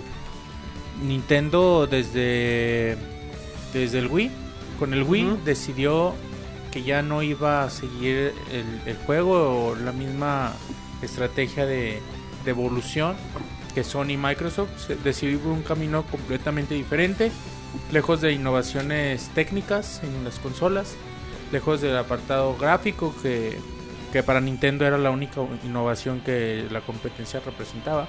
Deci- decidió irse por otro lado simplemente porque no podía competirles. ¿Cómo le compites a Microsoft y a Sony en, en esto, güey? Pues no, güey, no se puede. Y Nintendo decidió irse por otro camino. En este podcast lo hemos, como les digo, comentado ya muchas veces. Y creo que hace bien, güey, porque como también lo hemos mencionado en otras veces, el fuerte de Nintendo no son sus consolas, son sus franquicias. Ese es donde re- reside su éxito.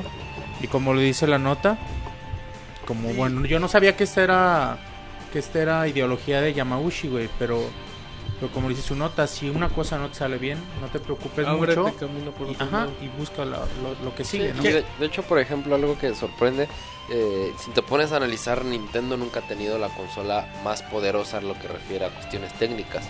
Salvo el GameCube y fue la que peor le fue, curiosamente. Entonces, siempre compiten no directamente, sino que se van por la sí, o sea, Nintendo no necesita buenos gráficos, no necesita gran sonido, no necesita grandes así este movimientos de, de publicitarios como a lo mejor lo hace Halo que promociona en Mountain Dew, etcétera. Nintendo vende por los porque los simples juegos son buenos. Bueno, no necesita. Bueno, que en el otro lado de la moneda tienes a que cuando compite directamente le va horrible. Recordemos la infraestructura Ah, en sí, línea y la tienda en línea. y Claro, que no claro. Pero es que vamos a lo mismo. No hay un Mario para Play 3. No hay un Mario para Xbox No, y 360. solo- No, no, no, necesita o sea, competir Sí, con o sea, no ellos. porque competir, ellos pero son- pues cuando intenta hacer funciones que No las lo demás No puede. se dan por contado, No puede. te, te das Lo- de lo- topes. Ya se viene no hacerlo. Lo cual también Moy y Mau eh, descuenta ya la teoría que mucha gente creía que era que el Wii U estaba hecho para como pues para llegar al público que, que, que, que tenía su PlayStation 3 o su Xbox 360. O sea, puede llegar al público con otros juegos, Pero no, es pero no la- van a ver lo los Dead principal. Space, o sea, no van a ver los juegos que ves en todas las consolas en Wii, en Wii U, entonces también ya que se hagan a la idea. O sea, y Nintendo intentará llegar a todos los públicos, sí, pero con productos diferentes a los que ves en otros lados. Ahora, eh, lo- las personas, por ejemplo, que prefieren un Super Mario, no digo que no, no, sea, no les guste, pero un, si a alguien le gusta un Super Mario, a lo mejor es más asiduo a eso que a un Gears of War. Eh, Y en viceversa, alguien que juega Gears of War no es tan asiduo a Mario. pero Entonces, son como los gustos Sí, digo- con los que te vas cultivando, con los que vas Exactamente. creciendo. Es, es Exactamente. eso, güey. Yo me he dado cuenta que, que eh, los, estos favoritismos, fanboyismos, como quieran llamar, nacen porque es la consola que tienes. Porque es tu historia. son los Sí, juegos que has jugado y, y ya, güey. Como que es difícil para la gente abrirse a, a otras posibilidades, güey. No entiendo por qué. Habiendo tantos juegos en todas las consolas.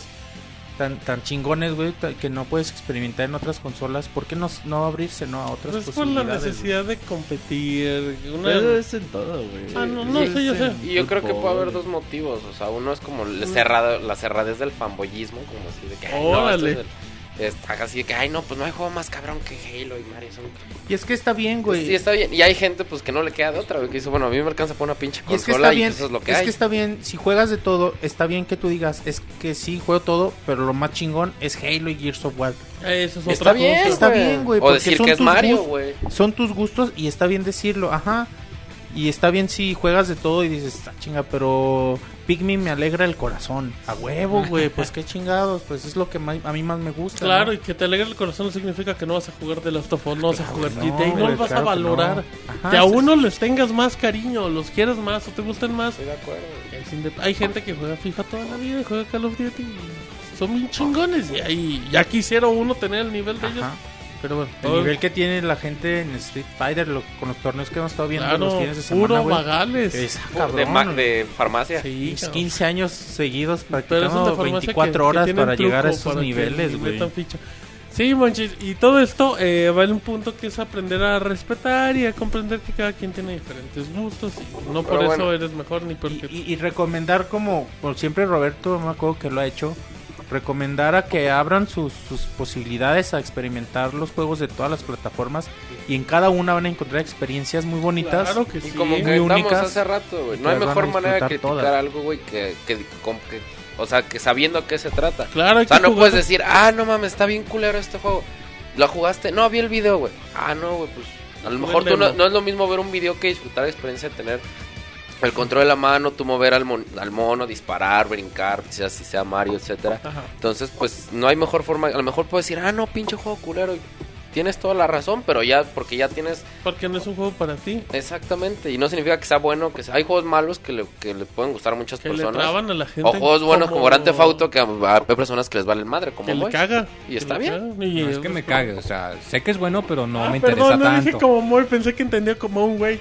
No, pero a Moy le cagan. No, o sea, es bueno, es bueno, es divertido, Ahí pero no Chavita, por quiero otra ejemplo. cosa. Chavita es el ejemplo viviente de la tolerancia del La mundo. tolerancia Disfruta de todo, chavita. Disfruta Está chingón, güey. Homefront, disfruta No. todo lo feo que Alien. Colon, Sí, Eh. Chavita es un ejemplo de vida, deberían Exacto. respetarlo más. Exacto. Una vez estaba Ah, de ser un jugando- monje zen que por Todos tanta somos tolerancia que Chavita. tiene. Pero Sí, sí. Chavita odia al Xbox.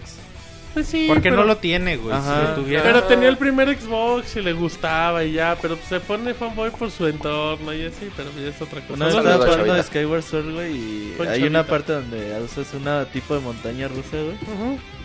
Y le puse en Twitter que Zelda Skyward Sword era una montaña de, de emociones, montaña rusa de emociones. Ajá. Me dice un güey, ¿por qué lo dices? ¿Por la caída de, de nivel después del quinto calabozo? Y dije, verga, güey, ya me spoileó este cabrón, yo todavía no llegaba ahí. Dije, pinche güey, se va a poner culero después del quinto calabozo. Digo, no, pues yo la neta, yo no he, no, no he llegado hasta ahí. No, ya la neta no me lo he abierto. no, me, me dice, Yo no, eso menú. me dijo un amigo. Dice, Ah, "Ah". Ay, chinga su madre. Pero no, güey, o sea, como estabas diciendo, Nintendo desde el Game Boy, güey. Nintendo va Estaba por su lado. Gear, güey, a color, bien bonito. Ellos dijeron, Sony. "Ni valía más, lo madre, que va a güey". pegar es juegos que estén diseñados para jugarse en portátil y pues, siempre la vida se, de la batería. Nintendo siempre Sí, se ha ido a lo barato. Sí, es cierto, güey. Porque recuerda el Game Boy. Yo digo que el mejor juego de lanzamiento con una consola de todos los tiempos Tetris. fue el Tetris. O sea, eso. No, nadie lo totalmente, niega. los Todo resultados. el mundo Tetris compraba fue- un Game Boy por jugar Los Tetris. resultados son abrumadores, sí, sí. Hay un documental ¿no? del puro Tetris de Game Boy. ¿Cómo se llama para buscarlo? Tetris del Game Boy Ajá, Tetris documental. de Game Boy de, de documental. Documental. En documental.com. ok. Ajá. No, güey, era. Sí, güey, esto de Nintendo, de- sí es cierto, güey. Con Game Boy decidió no competirle en cuestión ¿Y te técnica. Y se fue mejor por la vida de la el batería. NES. Se veía más feo, güey. NES, Se veía más, más, grande feo. y pesado Era incómodo también. de jugar, güey, Pero, pero punto. gastaba mu- mucho, mucho menos pila, No, güey. Indestructible casi, El, el. Game Gear te ahí gastaba, radicó el éxito del te Game Boy, gastaba cuatro pilas en cuestión de tres horas. Y a mí siempre se me hizo mucho, güey. ¿Qué? Las, las pilas que gastaba el Game Boy. Ah, la no, no, no. Imagínate el Game Gear, la otra madre gastaba Sí, ya, ya a mí el Game Boy me duraba la ahí radicó una el éxito, semana ahí sin radicó el broncas. éxito de, del Game Boy, güey. Y agrégale. Se veía, Todo no lo se veía tan chido como Game Gear, pero igual. Pero fue más tenía exitoso, su güey. estilo bonito, o sea, tenía como que su enfoque. Y además tempra- temprano tenía Nintendo, Nintendo Pero te ¿cuánto se saca, tardó para llegar Pokémon? te saca el juego Super que, Mario que hace, que hace vender su consola. güey. Nintendo tiene mucha la capacidad de... Si este Mario no te gusta, a lo mejor el siguiente que te saco sí te va a gustar. Si no, mañana te saco Zelda. Si no, después Donkey Kong. Incluso con Si la no consola, güey. si Si el Wii U- F0, si el Wii U no te gusta- si no... Si el Wii U no te gusta, pues sí, quizá la próxima consola sí te va a gustar. ¿No te gusta el 3DS, Wii U? Ahí que- tienes el 3DS. Muchos que no les gusta el Wii U o que no planeamos comprar uno, 3DS, somos muy contentos con un portátil. O al revés también. Así es. Bueno, el chiste es que, pues Nintendo. Yo siento que Nintendo, y a pesar de que si, si de las tres compañías Nintendo es de la que soy menos fan, Nintendo nunca ha competido, güey. Más bien siempre ha estado un paso adelante. Ellos siempre andan en su pedo. En di- Sí, güey, más, más que un paso adelante, como en Es un- que ellos saben su negocio. costado. Dicen, oye, ¿sabes qué? Pues el negocio está ya, ya no acá para Es, nosotros. es que vamos, yo no, busquen". miría ta- yo no miría tanto un costado porque, o sea, un costado sería, bueno, hacemos lo mismo que todos, pero eh, No, de otra por, por manera. eso es un costado porque Pero el simple hecho, hacen por cosas ejemplo, diferentes que los demás. Güey, si no existiera el Wii, no existiría ni Kinect no existiría Mario, eh, Claro. PlayStation Move, güey. Así tan fácil. Si no existiera el Wii U, no existiría Smart Glass, güey. No, y claro, y No comparaciones va a haber con 64, todo, No güey. existiría el... El- el- güey. ajá, a lo mejor si no existiera el SNES, no existiría el Play Acá. 1, güey. No Bueno, si no existiera el 64, SNES, no habría existido No. jamás el PlayStation. Exactamente, güey. Por eso siempre he dicho que más que un, si a no un existiera costado. Miyamoto, no existiría Mario. Güey. Si no existiera la tesorita, no existirían los El-. No existirían las miradas del... ¡Ay! Te echa miradas la tesorita. No, las miradas del Monchis, dije. Ah, del Monche se echa miradas. No, del Monchis al tesorito. Ah, al tesorito. ¿Cuál tesorito? El tesorito. Está mirando el tesorito. Monchis, Monchis te mira al tesorito. Pinche Pobre Monchis, no mames. ¿Qué le anda a hacer al pobre? bien incómodo, güey. Mirándote el tesorito. Bueno, Ay. muy bien. Dile, Monchis, está, ¿por qué me pero bueno, la, la idea está, la idea es clara, güey. Nintendo no está pasando por su mejor momento y lo saben y no les preocupa, güey. pues Ah, van a- tienen se van Ah, a- la claro lana que les para preocupa, güey. A los no- no inversionistas- que estén en una hamaca, güey, Ah, ahí. bueno, güey. No les preocupa tanto siguiendo la ideología de Yamauchi, güey. Ah, tienen mucho dinero, güey. Tiene, Sí, mucha- tiene un Y chingo es- de ese es, el punto que al que iba, güey. estos güeyes siguen nadando en dinero, algo le deben saber a esta industria. Claro, y tienen un chingo de planes de esto no funciona, vamos a hacer esto, esto, esto, esto y así. Muy bien, perfecto. Ahí está la información. Vámonos a canción y ahorita regresamos con reseña del Moe de The Wonderful. Yo, Eh, no, güey, yo, no, al yo de Wonderful. Monchis. Ah, perdón, del Monchis, perdón, Monchis. Moe no. va a reseñar Son el mismo ente. que dura mil horas. Moe va a reseñar Disgaea. No. ¿cuál mil horas? Dura infinito.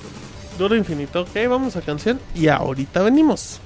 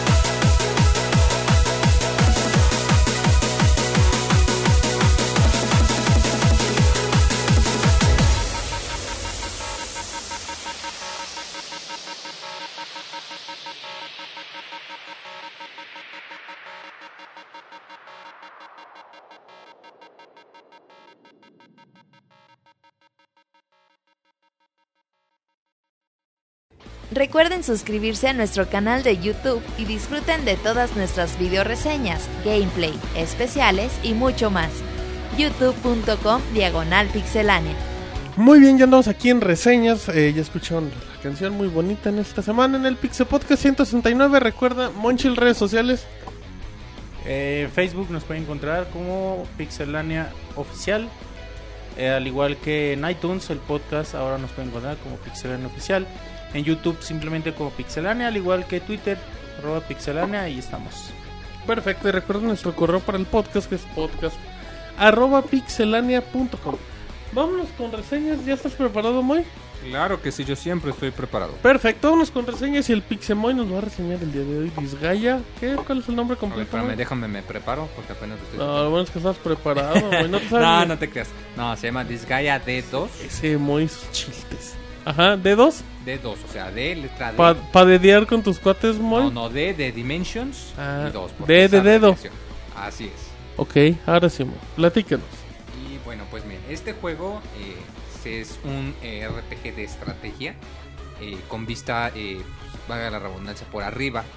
similar a otros juegos como Fire Emblem o más como Final Fantasy Tactics, que es más parecido con, con el tipo de cámara. Eh, este juego es una secuela del primer Disgaea que salió hace muchos años para PlayStation 2 y para salió una versión también para 10 y para PSP y pues ah, se caracterizaba por el hecho de que aquí pues tú no eres un héroe que quiere salvar el mundo, sino que aquí tú eres eh, el, el príncipe de los demonios y pues tú quieres eh, eh, recuperar tu trono y pues la mejor manera de hacerlo pues es nada más por medio de la fuerza bruta y pues golpeando a todos los demás demonios que se te pongan enfrente. Aquí este juego al ser la secuela pues muestra cómo ya eh, pues ya tienes tu trono, pero pues hay algunos que todavía no te reconocen como rey o que hasta te ignoran y ni siquiera sabes que existen. Como al peje. Ándale parecido. Y pues, eh, pues tú te decides que pues, la mejor manera de llamar su atención y ganarte su respeto, pues es también golpeándolos y madrearlos hasta que te adoren como el rey de los demonios. O sea, a entrarle madrazos. Así si no, es, no. aquí todo se trata de irte a los madrazos. Ok, irte a los putazos. Así es. Eh, el juego se maneja de una eh, vista, eh, como lo comentaba por arriba, eh, se maneja por turnos, pero es un poco distinto a los tradicionales. Al iniciar un mapa hay un, panel especial de entrada, como quien dice. Tú al seleccionar este panel puedes ver tu lista de todas las unidades que tienes en tu equipo y las puedes sacar para que pues, se puedan mover o se puedan atacar. Solamente puedes tener 10 unidades por turnos y si te eliminan una, este se reduce tu número de unidades, entonces eso pues te puede perjudicar, ya que pues no puedes revivir a ninguno mientras estás en una misión.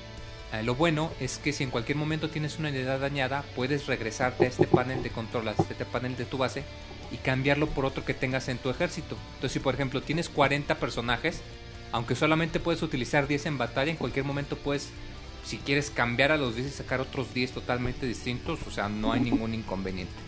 Eso te, te añade mucho a que pues procures siempre andar rotando tus unidades para que pues puedas tener siempre una ventaja numérica. Ok.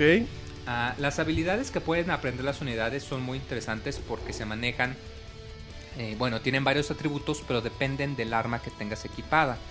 Eh, si tú, por ejemplo, tienes un artista marcial y le quieres equipar un arco y una flecha, pues adelante, o sea, se le puedes poner el arco y la flecha y va a aprender habilidades de arco y flecha.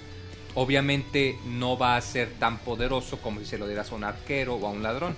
No va a, a beneficiarse de sus estadísticas. Se porque- adaptan a la situación, pero no le sacan el provecho. Exacto, no le sacan todo el jugo. Es jugable y hay ciertas estrategias que puedes usar. Pero pues obviamente un artista marcial va a ser mejor peleando con sus puños. O un guerrero va a ser mejor peleando con espadas. Igual de la misma manera, eh, pues, todos los personajes pueden aprender magia. Pero pues si utilizas a una unidad física, pues no va a ser tan buena como si tuvieras a un clérigo o un mago. Esto te ayuda mucho a que pues tú puedas personalizar tus personajes y pues decidas si quieres invertirle más tiempo en crear una- un, personaje híbrido. Aunque pues al principio es mejor nada más guiarte por, por las opciones clásicas que el mismo juego te va diciendo. eh, este personaje tiene un rango A en espadas, o sea que pues va a aprender habilidades de espada súper rápido. Y tiene un rango D en, en lanzas. Entonces si el equipo es una lanza, pues va a poder atacar, pero va a ser muy lento. Esto además de que pues las armas manejan distintos rangos y distintas propiedades, así que pues igual y también una técnica es equipar un arma nada más por los atributos del arma. Por ejemplo, la lanza te permite atacar de lejos. Entonces pues igual y sí no vas a aprender habilidades, pero puedes atacar de un poco de distancia. Ah, en este juego se maneja mucho énfasis en el posicionamiento de los personajes. Ah, sobre todo porque casi siempre tú puedes. eh, siempre te puedes andar moviendo de un lado a otro. O sea, si tú eh, empiezas tu turno y lanzas un ataque, tú puedes aún así moverte. O sea, puedes moverte una vez por turno o incluso dos en ciertas ocasiones. El posicionamiento es importante porque si tú cuando atacas a un enemigo de frente tienes a unidades cerca de ti, existe la posibilidad de que te ayuden y que hagan un ataque combinado. Eh, se ven pues, obviamente muy, muy exagerados, muy animescos, como es el estilo gráfico del juego. Y pues te ayuda mucho a causar mucho daño o a causar daño consecutivo. Ah, de la misma manera el posicionamiento puede ser defensivo, ya que aunque tú puedes hacer estos ataques combinados, tus enemigos también. Entonces el chiste es que tú rodees a tus enemigos y como quien dice te les agandalles. Y que pues Ya tú- cholo, que le Están- entran sí, o sea, la cholo, o sea, como son por cuadros, lo rodeas por las Tira- tiras un chiflido y llegan órale. otros 10 cabrones. Órale, culero. No, y a veces y el juego te incita mucho a que seas gandalla porque cada ataque consecutivo incrementa el daño que vas haciendo. Entonces el juego te incita a que ahora le lanza todos los ataques y es muy chistoso porque hay ocasiones en las que el, el oponente te va a lanzar un contraataque, un counter, pero luego tú, luego tú le puedes lanzar un counter a su counter. Y él te puede lanzar un counter de counter a su counter. El Obviamente, ataque, el, el ataque del ataque del ataque. el ataque del contraataque y hasta te dice, obviamente cada contraataque es menos probable, pero sí, de hecho a mí lo más me- que me pasó fueron cinco contraataques así seguidos que se andaban eh, golpeando entre sí los dos monitos. Eh, es muy gracioso por el mismo estilo del, del juego, pero pues sí es una estrategia que te incita a que, así como tú puedes ganar a tu enemigo, busques también acomodar tus unidades de manera que evites que te rodeen o que también te agandallen a ti para que no te ataquen combinadamente. Igual, eh, si estás poniendo defensa junto a un amigo tuyo y lo atacan, pues puedes tomar su lugar para cubrirlo, similar a otros juegos como Fire Emblem. Eh, otra característica también que hace mucho enfoque en el posicionamiento es que tú puedes levantar a cualquier unidad y la puedes arrojar. Esto te ayuda a que si tienes, eh, quieres cubrir mucho espacio, por ejemplo, puedes hacer que un personaje, eh, puedes hacer que un personaje te cargue, luego puedes poner a otro encima, puedes poner a otro encima, y así puedes hacer una torre de hasta los 10 personajes si quieres, una Ajá. torre. Y cada uno puede lanzar a los que tiene arriba y así puedes cubrir literalmente todo el campo, mantenerlos dispersos. Obviamente pues tiene la desventaja de que acabarían un poco lejos o que no podrán actuar, pero te ayuda mucho a que cubras campos muy grandes o la otra, a que puedas levantar enemigos y los arrojes para separarlos del área o para que si por ejemplo tienes a tu grupito que están todos en posición, te acercas a un enemigo y lo arrojas para que quede todo rodeado y ahí sí te lo agandallas bien. O sea, realmente la forma, digamos, de cubrir o de atacar, pues sí te permite hasta donde tu imaginación llegue. Exacto, o sea, tú o sea, te, te presta mucho a la customización, a que puedas acomodarte de la manera que tú quieras para que puedas atacar de muchas ocasiones y de muchos eh, ángulos diferentes. ¿Cuál, cuál es, Moy, tu forma más extraña que has tenido para atacar? Mm, bueno, cuando tenía una torre como con cinco personajes y el de hasta arriba atacó y entonces todos los cinco activaron una habilidad especial. Así, así trepados. Ay, Obviamente se ve muy... De apericos. Sí, o sea, sueltas la risa, o sea, porque pues, eh, tiene mucho sentido del humor. De hecho, se pusieron a girar como un reilete, pero todos así agarrados. Y le empezaron a pegar mientras estaban girando como un reilete. Entonces, o sea, eso aplica también que cada formación te dé la posibilidad de ataques especiales o Exacto, o sea, si por ejemplo, si están todos trepando, utilizarán las habilidades que se llama de torre. Igual, si, eh, hay algunas habilidades que son monstruos. Entonces, pues puedes montarlos y pueden lanzar también ataques combinados. O si atacas a alguien y tienes a otros tres personajes rodeándote para otro ataque combinado también. O sea, el juego te da mucha libertad a que pues, si quieres que sea tradicional, de que nada más se muevan y ataques uno a uno, puedes hacerlo. Pero pues si quieres tomar la mayor ventaja, pues te da los, los estos sistemas para los ataques combinados. Ok. Eh, ya el último detalle por la posicionamiento, y es aquí donde se vuelve un poco más complejo el juego, es que en ocasiones te encuentras unos paneles de varios colores con unos cristales que se llaman eh, geopanels. Si por ejemplo hay unos paneles azules y encima tienen un cristal que diga eh, nivel más 5, todas las unidades que se paran en un panel azul van a subir de nivel por 5 mientras estén en ese panel azul. De esa manera hay muchos efectos, como que todas las unidades en ese color reciban daño, que sean más fuertes, que no puedan atacar directamente, etcétera, etcétera. Y mucho de ya las estrategias avanzadas del juego implican la manera de mover estos cristales o de cambiar los colores para afectar la manera en la que te cambia el mapa. Esto sí te puede llegar a ser muy complicado porque a veces hay muchísima información y aunque sí te la procuran mostrar de una manera semi-ordenada, en muchas ocasiones se te va, te va a sacar de onda y no vas a saber ni siquiera qué hace eso, porque un ataque que estás usando no afecta al enemigo, hasta que checas y dices, ah, ok, es que está en un panel de que no le va a hacer daño. Entonces, pues sí, algo que tienes que hacer al principio de cada turno es que cheques en qué unidad o en qué color está cada personaje, tanto tú y tus enemigos. Igual, si a veces sientes que el juego se te complica mucho o que es algo difícil, eh, tiene varias opciones para que se te haga más fácil. Tiene la llamada tienda de los trucos, Ajá. que pues como eres el rey de los demonios, pues no deberías de sentirte mal por hacer trampa, obviamente. Aquí tú puedes cambiar algunos aspectos para, por ejemplo, puedes decir, ¿sabes qué? Yo quiero ganar la mitad del dinero, pero a cambio quiero ganar el doble de experiencia. Órale, Simón, si se puede. O quiero ganar menos experiencia de armas y de hechizos, pero quiero ganar un poco más de sea, dinero. haces el También se puede. que se te antoje. Exacto, obviamente si tienes ciertos límites por respecto a los porcentajes que puedes usar y que pues siempre tienes que dar algo a cambio, o sea, para subir un parámetro tienes que bajar otro. Igual si quieres puedes eliminar los ataques dobles o puedes subir incluso la dificultad de los enemigos por si pues quieres un reto más difícil o quieres ganar experiencia más rápido. Igual otro sistema es el llamado el Senado del Inframundo. Como tú aquí eres el rey de los demonios, eh, tienes que hacer peticiones para que se aprueben unas leyes, se le llama el juego, para poder hacer ciertos cambios.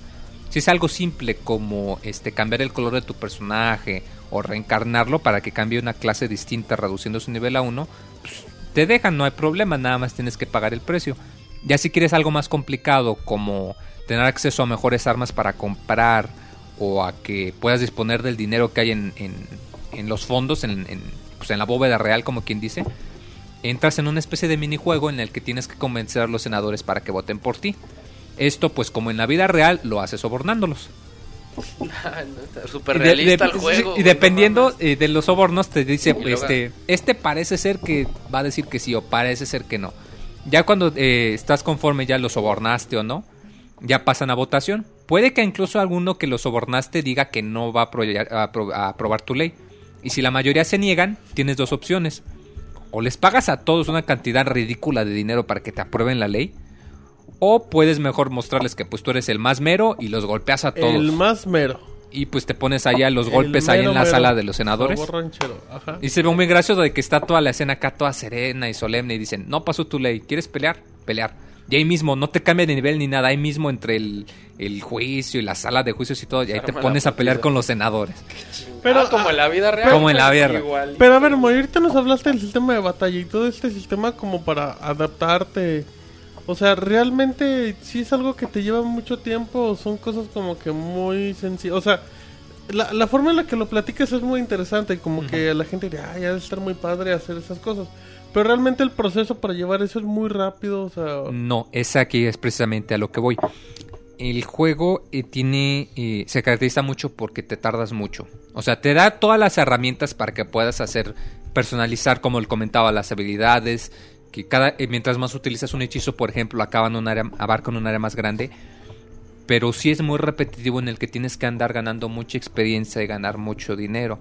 Aun cuando puedes variar el ritmo en el que ganas estos por medio de la tienda de los trucos, estos juegos son muy conocidos porque son muy pesados en la repetición, o sea que vas a pelear muchas, muchas, muchas veces.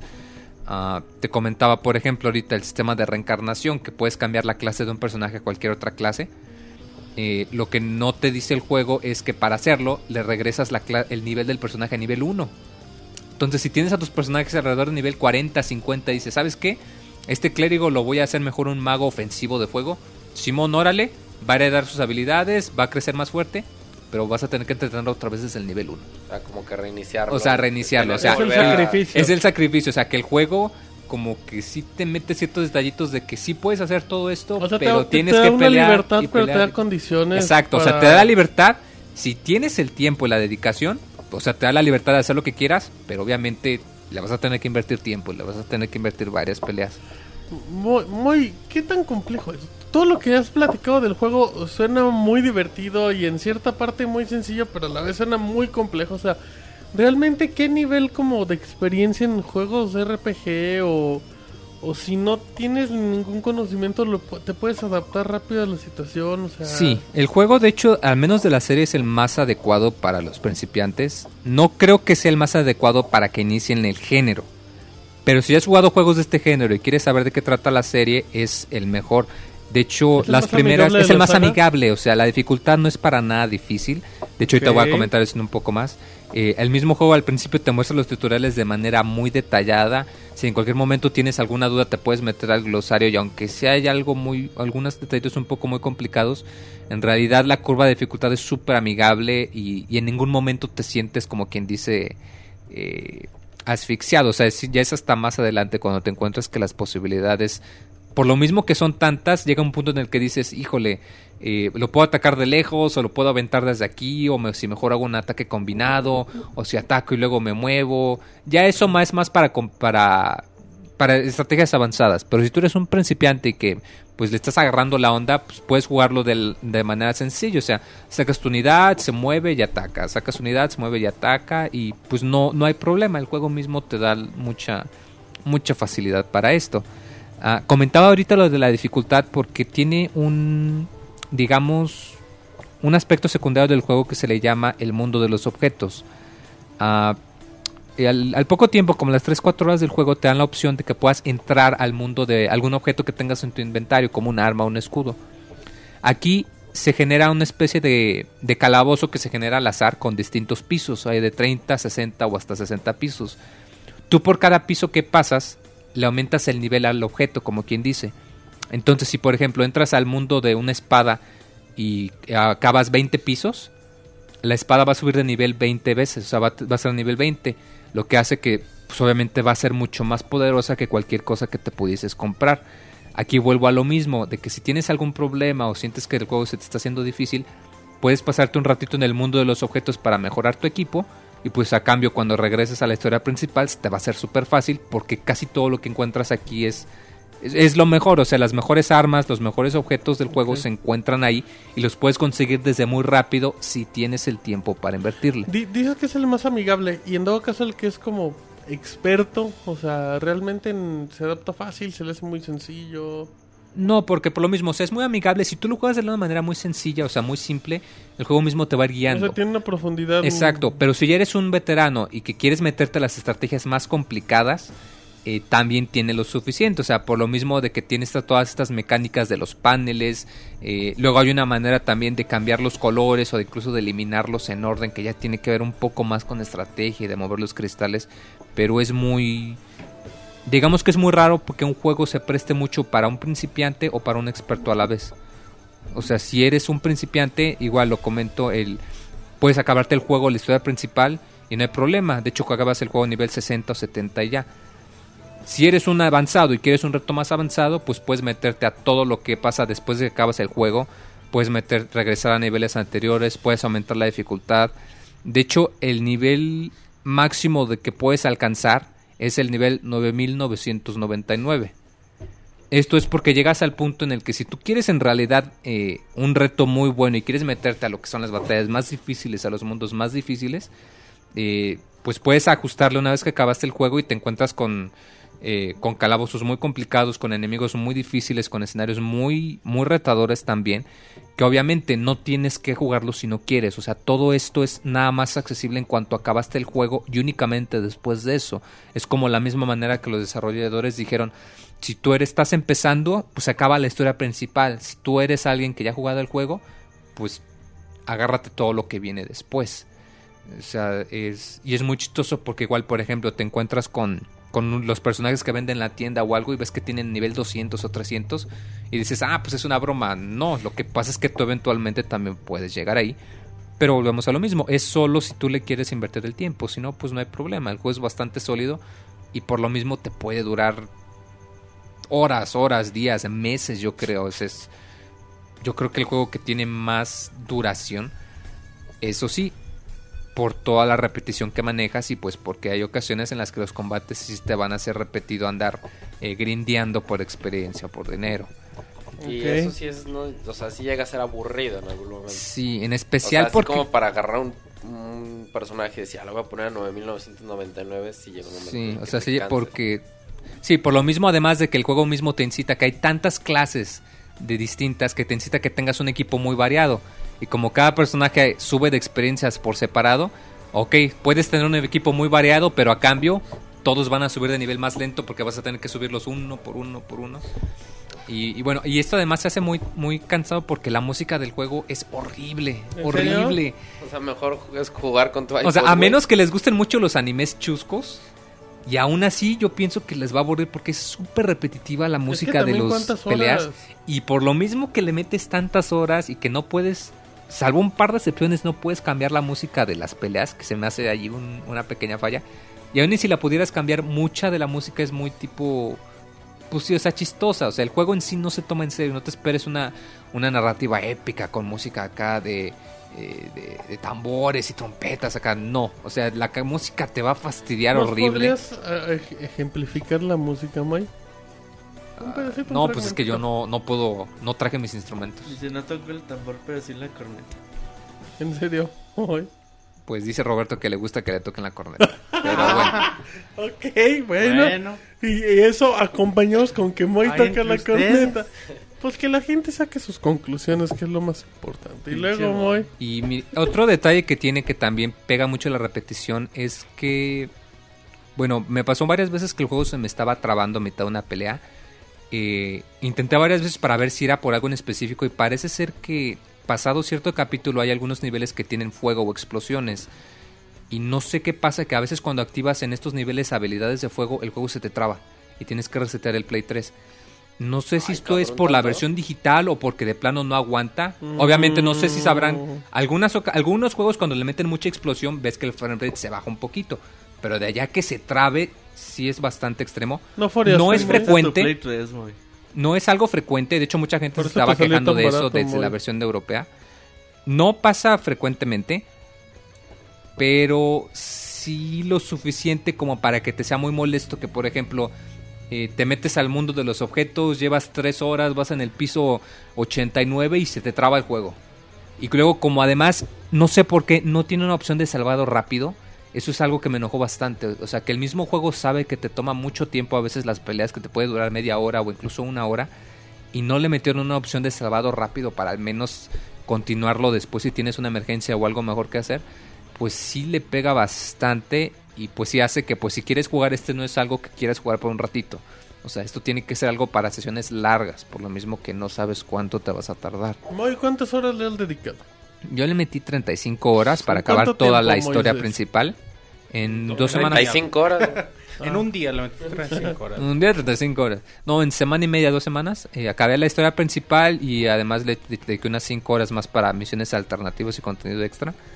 Eh, en sí es un juego muy bueno, o sea, independientemente de este problemita que pues espero que lo resuelvan, porque pues sí te, te demerita bastante, así como el hecho de que la música sea tan repetitiva y que no tenga salvado rápido, sí le baja muchísimo el, el factor de diversión al juego, o sea, tiene mucha...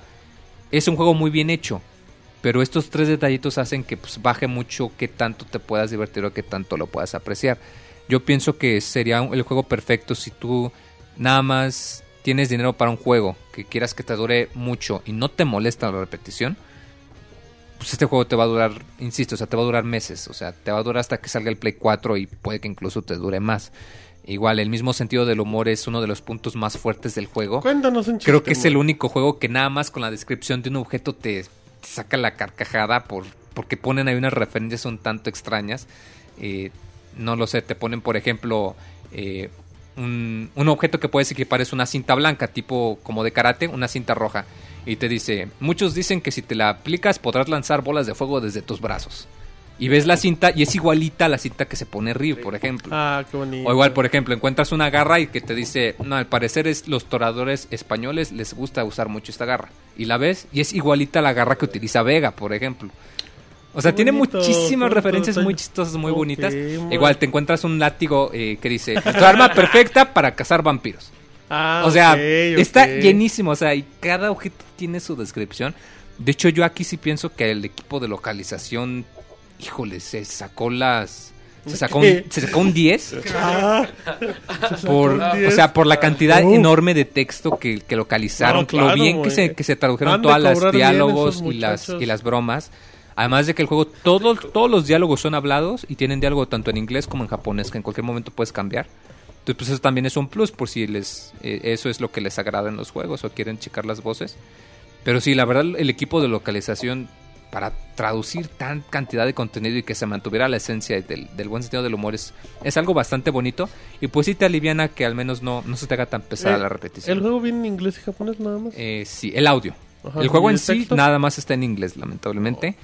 Y, pero pues- como lo comento, o sea, Ah, la historia, eh, olvídense de la historia, o sea, tú Ah, lo juegas para... de la historia, O sea, no se toma en serio. 35 Hasta la misma historia en serio, hasta la misma historia no se toma en serio.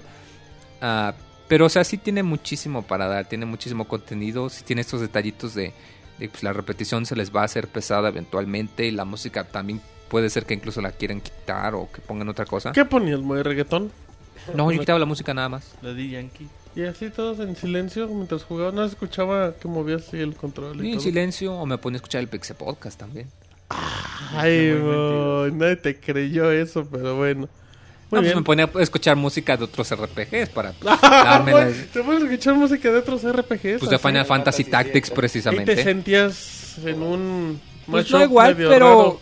fíjate, o sea, me agradó bastante. Yo siempre he dicho que Final Fantasy Tactics es mi, mi Final Fantasy preferido. Muy bien, muy. Y este es muy bueno. O sea, la es, es- o sea, el, el sistema de trabajos es in- te da increíble la cantidad de flexibilidad, insisto, la cantidad de habilidades que puedes meter y combinar, el sistema de equipos, y la manera de poder personalizar tus personajes, te requiere muchísimo tiempo.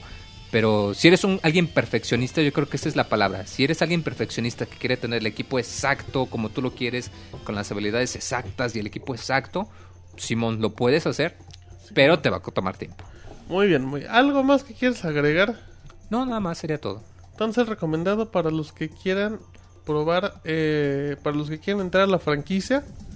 Así, muy repro para los que quieran entrar a la franquicia es el mejor juego, para los que quieran entrar al género, mm, quizá no tanto, mejor intenten Fire Emblem. Ok, es una buena recomendación. Monchis, vamos a tu reseña. Cuéntanos. Sí, vamos Sí. a reseñar The Wonderful 101, Ajá. una de las grandes apuestas de Platinum Games para Wii U. Eh, trabajo del talentoso Hideki Kamiya. Creador de Bayonetta, Monchis, entre otras Nada cosas. nada menos. Eh, este juego, desde que lo vimos, prometía mucha acción, frenética, Ajá. por la cantidad de. ¿Qué más prometía, Monchis? Promet- no, de hecho, bueno, ahorita, para no spoilerar la reseña, Ajá. prometía. Prometía. Ajá, y una mecánica de juego Muy dinámica. diferente. Diferente Eh, ok. a lo que estamos acostumbrados. Muy bien. Bueno, empezamos con historia un poquito muy leve para no spoilerear Por nada. favor, Monchis. Nos encontramos en medio de una invasión extraterrestre. Nosotros controlamos al Wonderful 100, los, a los Wonderful 100.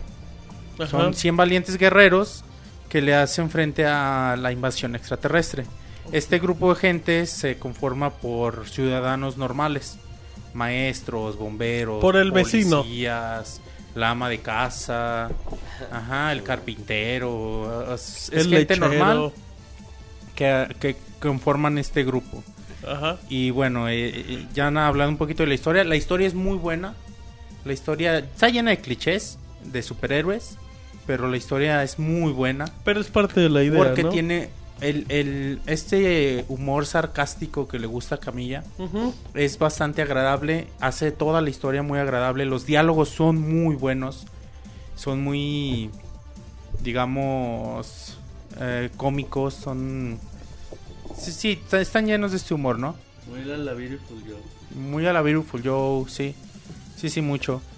Y bueno, el, el punto malo de esto es que desafortunadamente la narrativa del juego es lenta, muy lenta. Incluso torpe. ¿Por qué, Monchis? ¿Nos podrías ejemplificar? Y bueno, sí, permíteme, por mu- Ah, muchos de estos diálogos te- terminan siendo insoportables. Y, y bueno, aquí te respondo, no es por su contenido, su contenido es bueno, sino la, el- el- la forma en cómo se cuenta. Se cuenta a base de, de dibujos prácticamente estáticos, imágenes de los personajes. Y puede ser un chiste muy, muy leve, ¿no? Que, no sé, que está Wonder Red y llega y... Ay, yo soy el líder. Y llega Wonder Blue y se tarda un ratito en quitarse la imagen de Wonder Red, aparecer la imagen de Wonder Blue, decir, ah, ¿por qué eres el líder? Se tardó otro ratito en quitar la, imagen de Wonder Blue y llegar la imagen de Wonder Pink. ¿Qué chingados te importa? Y se tarda un ratito en quitar la imagen. Y Monchi dice, no mames, Y respóndele pone, ya. y pone la imagen de Wonder Yellow y nada más puntos suspensivos. Pum, pum, pum. No y quita la imagen de Wonder Yellow. Desea salvar el juego. Y ya, güey, y ya es como que, ay, güey, toda, es muy Y así- pesado. Y Es- puedes brincar o puedes adelantar. sí, puedes- güey, pero no entenderías la historia. Bueno, no, o sea, no brincarte, o sea, que puedes adelantar como no, que... no, te- no, no. No sé, Sí, o sí, lo ves puedes- todo o te brincas todo. A su Pero no está chido, güey, porque no entenderías ni qué pedo, ni qué tienes que hacer, ni, ni cómo va la historia, ¿no?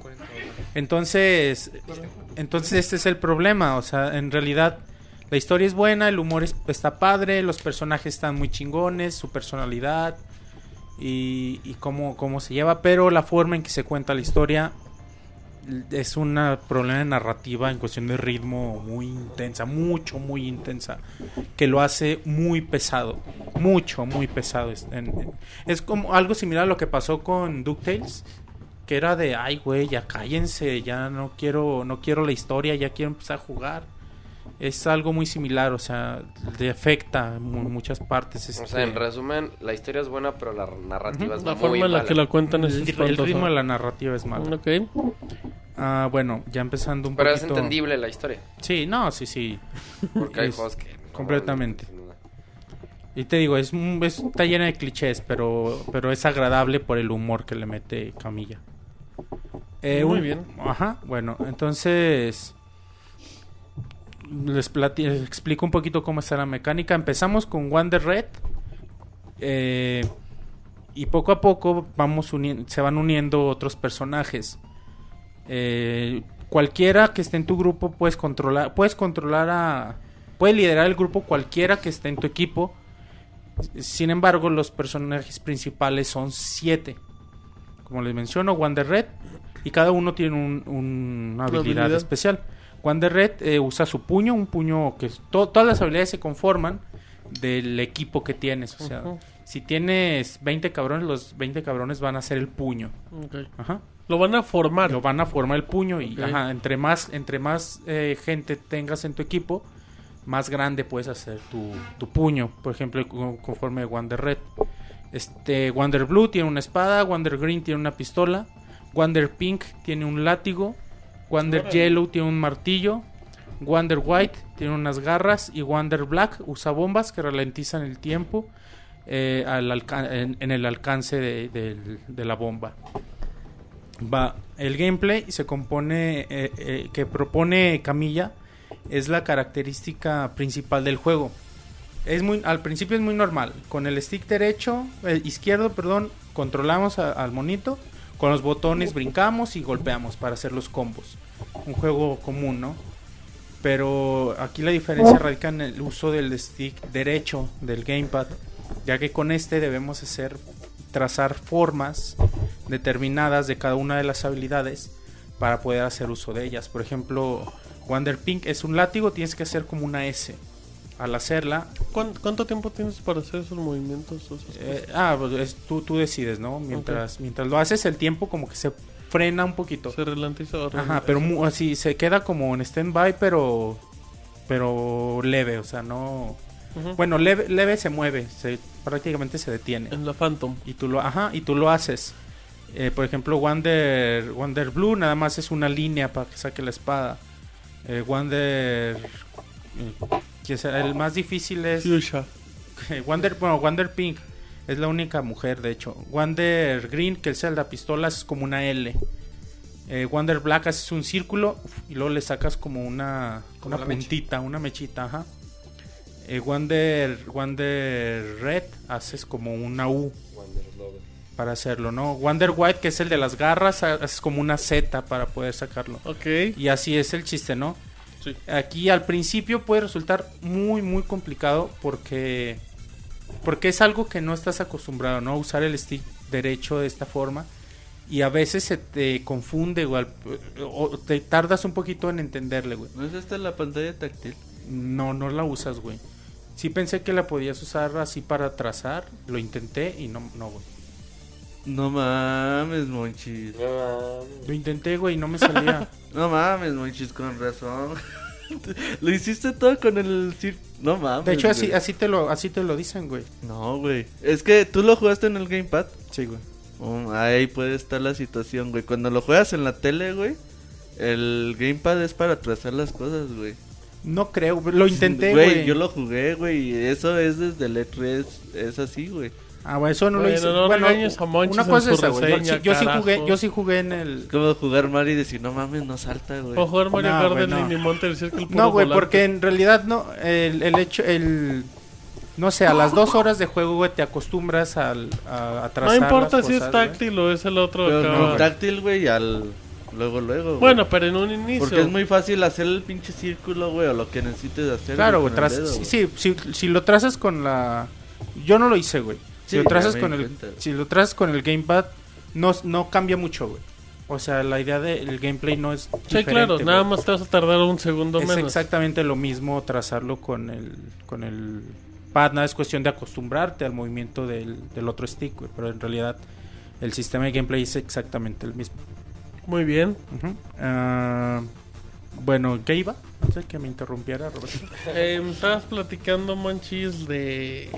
Ah, que al principio Ajá. es difícil acostumbrarse, güey, porque de pronto es, es un juego, bueno, primero es un juego de acción.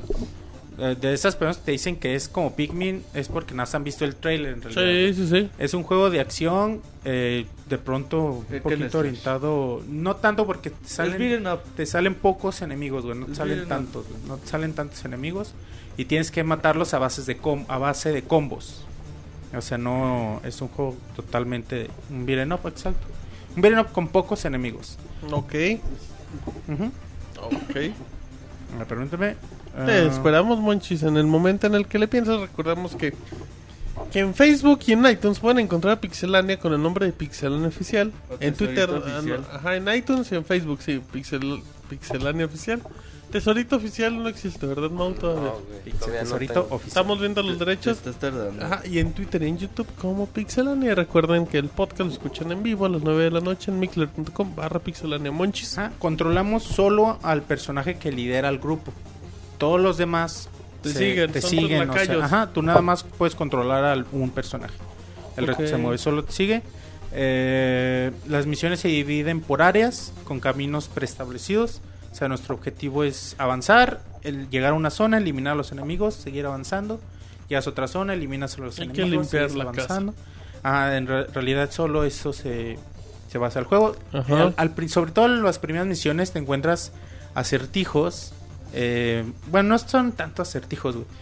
Puedes usar a- a- a- al grupo, a tu equipo, para, para formar cosas. Por ejemplo, si estás en un edificio y tienes que llegar hasta otro edificio y está muy lejos como para llegar brincando, usas a, a- tus personajes, a los Wonders, y haces, no sé, trazas una línea y esa línea forma un puente ya puedes pasar o si tienes que subir trazas una línea y esa línea se hace una escalera y ya puedes subir. Y básicamente es, son esas dos puentes y, y escaleras. Y, y muy pocas muy contadas las veces que usas esto. Pero bueno le da un poquito de, de dinamismo en un principio. El- tu equipo lo vas eh, conformando por los civiles. Tú vas a encontrar los civiles que te piden ayuda. Esos civiles los, los encierras en un círculo y, a- y instantáneamente se un- unen a tu equipo. Y no necesariamente tienen que ser los Wonders, los, los Wonderful 101. 100, 100, de hecho es 100 y todo el tiempo lo manejan así. Bueno, bueno. 100, pero al principio cuando te dan la presentación te dicen que tú, tú haces el, el, 101. el 101, ajá. Pero en todo el juego lo manejan como el Wonderful 100. Y ya bueno, es eh, tú vas conformando a los ciudadanos y, y no todos son Wonders. Muy pocos son Wonders. De hecho, también eso le da mucho replay value encontrar a, los 100 que están regados por las por todos los niveles, pero todos los otros hacen como te hacen como un equipo provisional. Mientras acabas la misión te ayudan. Ya llegas al, al checkpoint o acabas la misión y ya pues ya ya después empie- empiezas sin ellos. Y bueno, ya como les digo, entre mayor sea el grupo, mayor la intensidad de los golpes, Ajá. Porque los elementos adquieren un mayor tamaño. Ajá, Muy bien, Monchis, sigamos, por favor. ajá. permíteme. Sí, te esperamos, Monchis. La primera, eh, pare- pareciera que jugué dos juegos diferentes. A ver, ¿por qué, Monchis? Ustedes están, ustedes están de testigos Sí. como les platicaba al principio del juego. Me daba mucho sueño el jugar de Wonderful Te da 101. mucha flojera. mucha flojera. La primera parte del juego se me hizo, sobre todo por esto que te digo de la narrativa, se me hacía muy lento, se me hacía así como que no avanzaba, no pasaba nada en la historia, era mucha repetición, me da mucha flojera, jugaba y literalmente me quedaba dormido. Así tal cual, aplicando. Sí, güey, es que sí, no, no me gustaba, era, era algo que odiaba, güey, pinche Wonderful 101, decía, ay, no mames, lo, lo tengo que acabar. Por eso lo- me retrasé una semana, güey, porque Ay, de verdad no, no me gustaba mucho. Pero después de la segunda mitad del juego, una vez que ya tienes a los siete, los siete Wonders principales, cuando agarras a Wonder Black, una vez que pasa eso, el juego toma una dinámica muy efusiva, una dinámica muy chingona, porque te exige el juego tener que cambiar constantemente de personaje muchas veces para ya sea para resolver algún acertijo, que bueno, un acertijo para poder brincar con el látigo, para poder abrir una puerta con la espada, para poder agarrarte de algún lado con la mano y, y- o para matar los enemigos. Los enemigos también los algunos enemigos solo los puedes matar con determinado elemento. Y ya después de la mitad del juego tienes que empezar a combinar elementos para para ayudarte. Bien puedes hacerlo solo con alguno, pero si quieres hacerlo más rápido, si quieres ayudarte, tienes que combinarlos y eso es muy padre, porque mientras tú puedes eh, usar los golpes con con el botón de la derecha, no me acuerdo cuál es, Ajá. con el de arriba puedes as- a- trazas o trazas otra figura y presionas el botón el Y. Ajá, es el Y. el- con el X tú usas tus golpes, con el Y usas tras línea y presionas Y y usas el golpe de algún otra algún otro elemento. Combina. Y los puedes empezar a combinar y es una dinámica muy chida. Y, y ya la segunda parte del juego me encantó, o sea, yo, yo estaba, ya no me importaba incluso la, la narrativa lenta, la, la, la pasaba, era, ¿Quieres pasa- entrar a los madras? era pasable porque estaba chido lo demás del juego, ¿no? Así Sí. que, ajá. También destaco la dificultad muy elevada del juego. ¿Tiene dificultad promedio? Tiene, tres dificultades. Ajá. eh, la normal y dos, dos fáciles. Ok. Y... Pero no, güey, o sea, sí es un juego muy complicado, sobre todo en ciertas zonas. No, ajá. Eh, algunos enemigos están muy cabrones de matar y te matan una y otra vez y otra vez y otra vez. Sí es un juego, sí, Y sí, sí es un juego que sí de pronto te saca canas ¿Y- verdes. ¿Y, y, desbloqueas dificultad al terminar el juego? No, güey. O Bueno, sea- no, yo no desbloqueé. Ok, o sea, perfecto. A lo mejor sí, güey. Seguramente sí. Pónchelo. Dice que a lo mejor porque lo jugó en el game.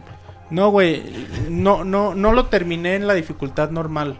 Porque me desesperó La hizo el- fácil de ¿La- a Chavita. ¿Aplicaste la de Isaac? No, güey, después, es que después de cada... Después de cada... No, ya lo quería acabar, güey. Des- Ah. después de Ah, cada misión... justificado, entonces. Después de cada misión puedes cambiar la las- dificultad. Ajá. Ajá. Como todos los juegos de Y Platinum. no pude pasar la última misión porque la última misión, güey, el jefe final, pinches tres horas para matarlo. El chat dice que ya no te van a tener respeto nunca más. Así son los juegos de Platinum Games, manches. Sí, Tienes que güey. aguantar. No, pero el, je- el, final. je- el jefe final sí era muy cansado, ¿Tú güey. Y después de jugar en normal casi dos horas y que te maten y dices, ay, güey. Entonces Si le cambiaste. jugado, Y le bajé, ajá, le bajé. No sé si lo hubiera acabado en normal, a lo mejor sí me hubiera, hubiera desbloqueado alguna Sí, no, pues por foto. Y, este güey no la acabó en Y normal. cuando le bajaste. de- ¿Para qué le damos otro nivel? Y cuando le bajaste. de- Que el Se está desinflando, desinflando. güey. Y cuando le bajaste de dificultad, ¿lo terminaste a la primera? Sí, güey. Pero, pero rudo, no, no fue mucha la diferencia, ¿eh? Ah, Ay. Jueguenlo, más güey. difícil.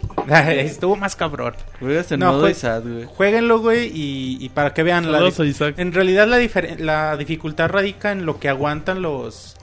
Los ¿Los enemigos? Ajá, la forma de matar es lo mismo, Pues te tardas, un, po- te tardas un poquito más. Nada, manches, no estamos de acuerdo con tu justificación. Acabas de perder el respeto, manches. Ajá. Huevos. Oh. Ya la gente no te va a respetar. Ajá. Ajá. eh, cada que tú terminas, bueno, cada que llegas a una zona matas a los enemigos, te premian o te califican. Y de- según tus resultados te premian con medallas. Que pueden ser eh, bronce, plata, oro y platino. Ok, ¿y tú de cuál medalla cargabas, Monchis? Al, al principio, güey. Al principio casi todas eran. Casi todas eran de bronce, güey. Porque era muy complicado, güey. Ajá. Ya una vez que te acostumbras, que aprendes a hacer los combos, que aprendes a combinar habilidades. Sí, eh, sí eran oros, sí eran platas y, y sí eran muchas platino, güey. Pues es fácil, güey. En fase oro fue el último jefe, güey. ¿Y en qué lo sacaste. Monchis? El, el último jefe, no me acuerdo qué saqué, güey. En Yo creo bronce o algo así, güey. No, si, si te va muy mal, te dan premio de consolación. ¿Y con qué te consolaron? Ajá, ¿con qué te andas Ahí saben con un trofeito que dice premio de consolación. Ah, es que chafa, Monchis. Muy bien, ¿qué más? Ajá, eh, bueno, ya hablamos. Ah, bueno, nada en referente a esto. Por favor. Terminé el juego y después de, de al principio odiarlo, después amarlo, me dieron ganas de volverlo a jugar. güey. Ajá. Esto te habla del alto replay value que tiene. Sí, sí, sí. De encontrar a todos los Wonders o de conseguir puras medallas platino. Y es algo padre, güey, porque porque aprendí a querer el juego, güey, después de que no lo soportaba. ¿Cuán- ¿Cuántas horas te duró? Me duró como como casi 15, güey, como 15 y media, Y es el 14 y media, fácil. güey. Quitando tus tres horas de repetición. Yo creo sí contaron, güey. Bueno, igual exagero con 3 horas, igual eran 2, güey. Fueron fue- fueron dos muertes, sí. Eh, igual fueron 15 minutos. Muy bien, Monchis. ¿Algo más? Sí. El diseño de personajes es fantástico, o sea, como Wonderful, como Beautiful Joe, güey. Ajá. Ajá, cada uno de los protagonistas adquiere una personalidad única. Eh, tienen diferente nacionalidad y No hay, un me- no hay muy- mexicano, güey. No, no hay ningún Ah, mexicano, güey. buh. Eh, fuera del diseño de personajes, el apartado gráfico está bonito, pero pues hasta ahí, güey, nada destacable. De pronto hasta los niveles se me hacían con sin mucha variedad. Ajá. O sea, las casas, los edificios, se me hacían muy parecido todas las zonas. Hasta que empie- bueno, ya después empiezas como a ver otras zonas diferentes, pero al principio, como todas las misiones del principio son en el mismo lugar, pues era muy repetitivo, güey. Era lo que se me hacía más cansado también. Muy y las, las animaciones de los diálogos tampoco me gustaron mucho Oh, eh, porque son imágenes con un tubo. son imágenes casi estáticas eran Ni O sea, el movimiento no, el movimiento de los labios eh, er- es eh, repetitivo. O sea, abren y cierran la boca Sí, una y no otra vez. sync. Y ya, o sea, sí, no hay sincronización de ningún tipo. Y, y también eso de pronto como que quita la, mucho la inmersión. Porque son imágenes estáticas, van lento. Y dices, ay, güey, pues Qué ya que animación acabe, tan güey. pitera. Sí, güey, eso sí no está tan chido. Muy bien. A ver, ajá. Ajá. Eh, eso sí, las, las batallas contra los jefes finales, todas, tienen muchísima espectacularidad. O sea, tú dices, Ah, cabrón, o- y sí, güey, o sea, sí son... Te Porque pinches jefes son muy grandes, güey, como tipo... Ay, pues, tipo Hideki Monchis. tipo Kamiya, güey. Ajá. Y, y sí, güey, o sea, sí era... Sí era padre las batallas contra los jefes finales por esto, güey, por la espectacularidad. Ok. Algunas melodías son agradables, eh, mucho heroísmo, muy setentera. La güey. rola de los héroes, güey, la la, primera, de los güey. héroes, como pinche caricatura ochentona, güey. Ajá.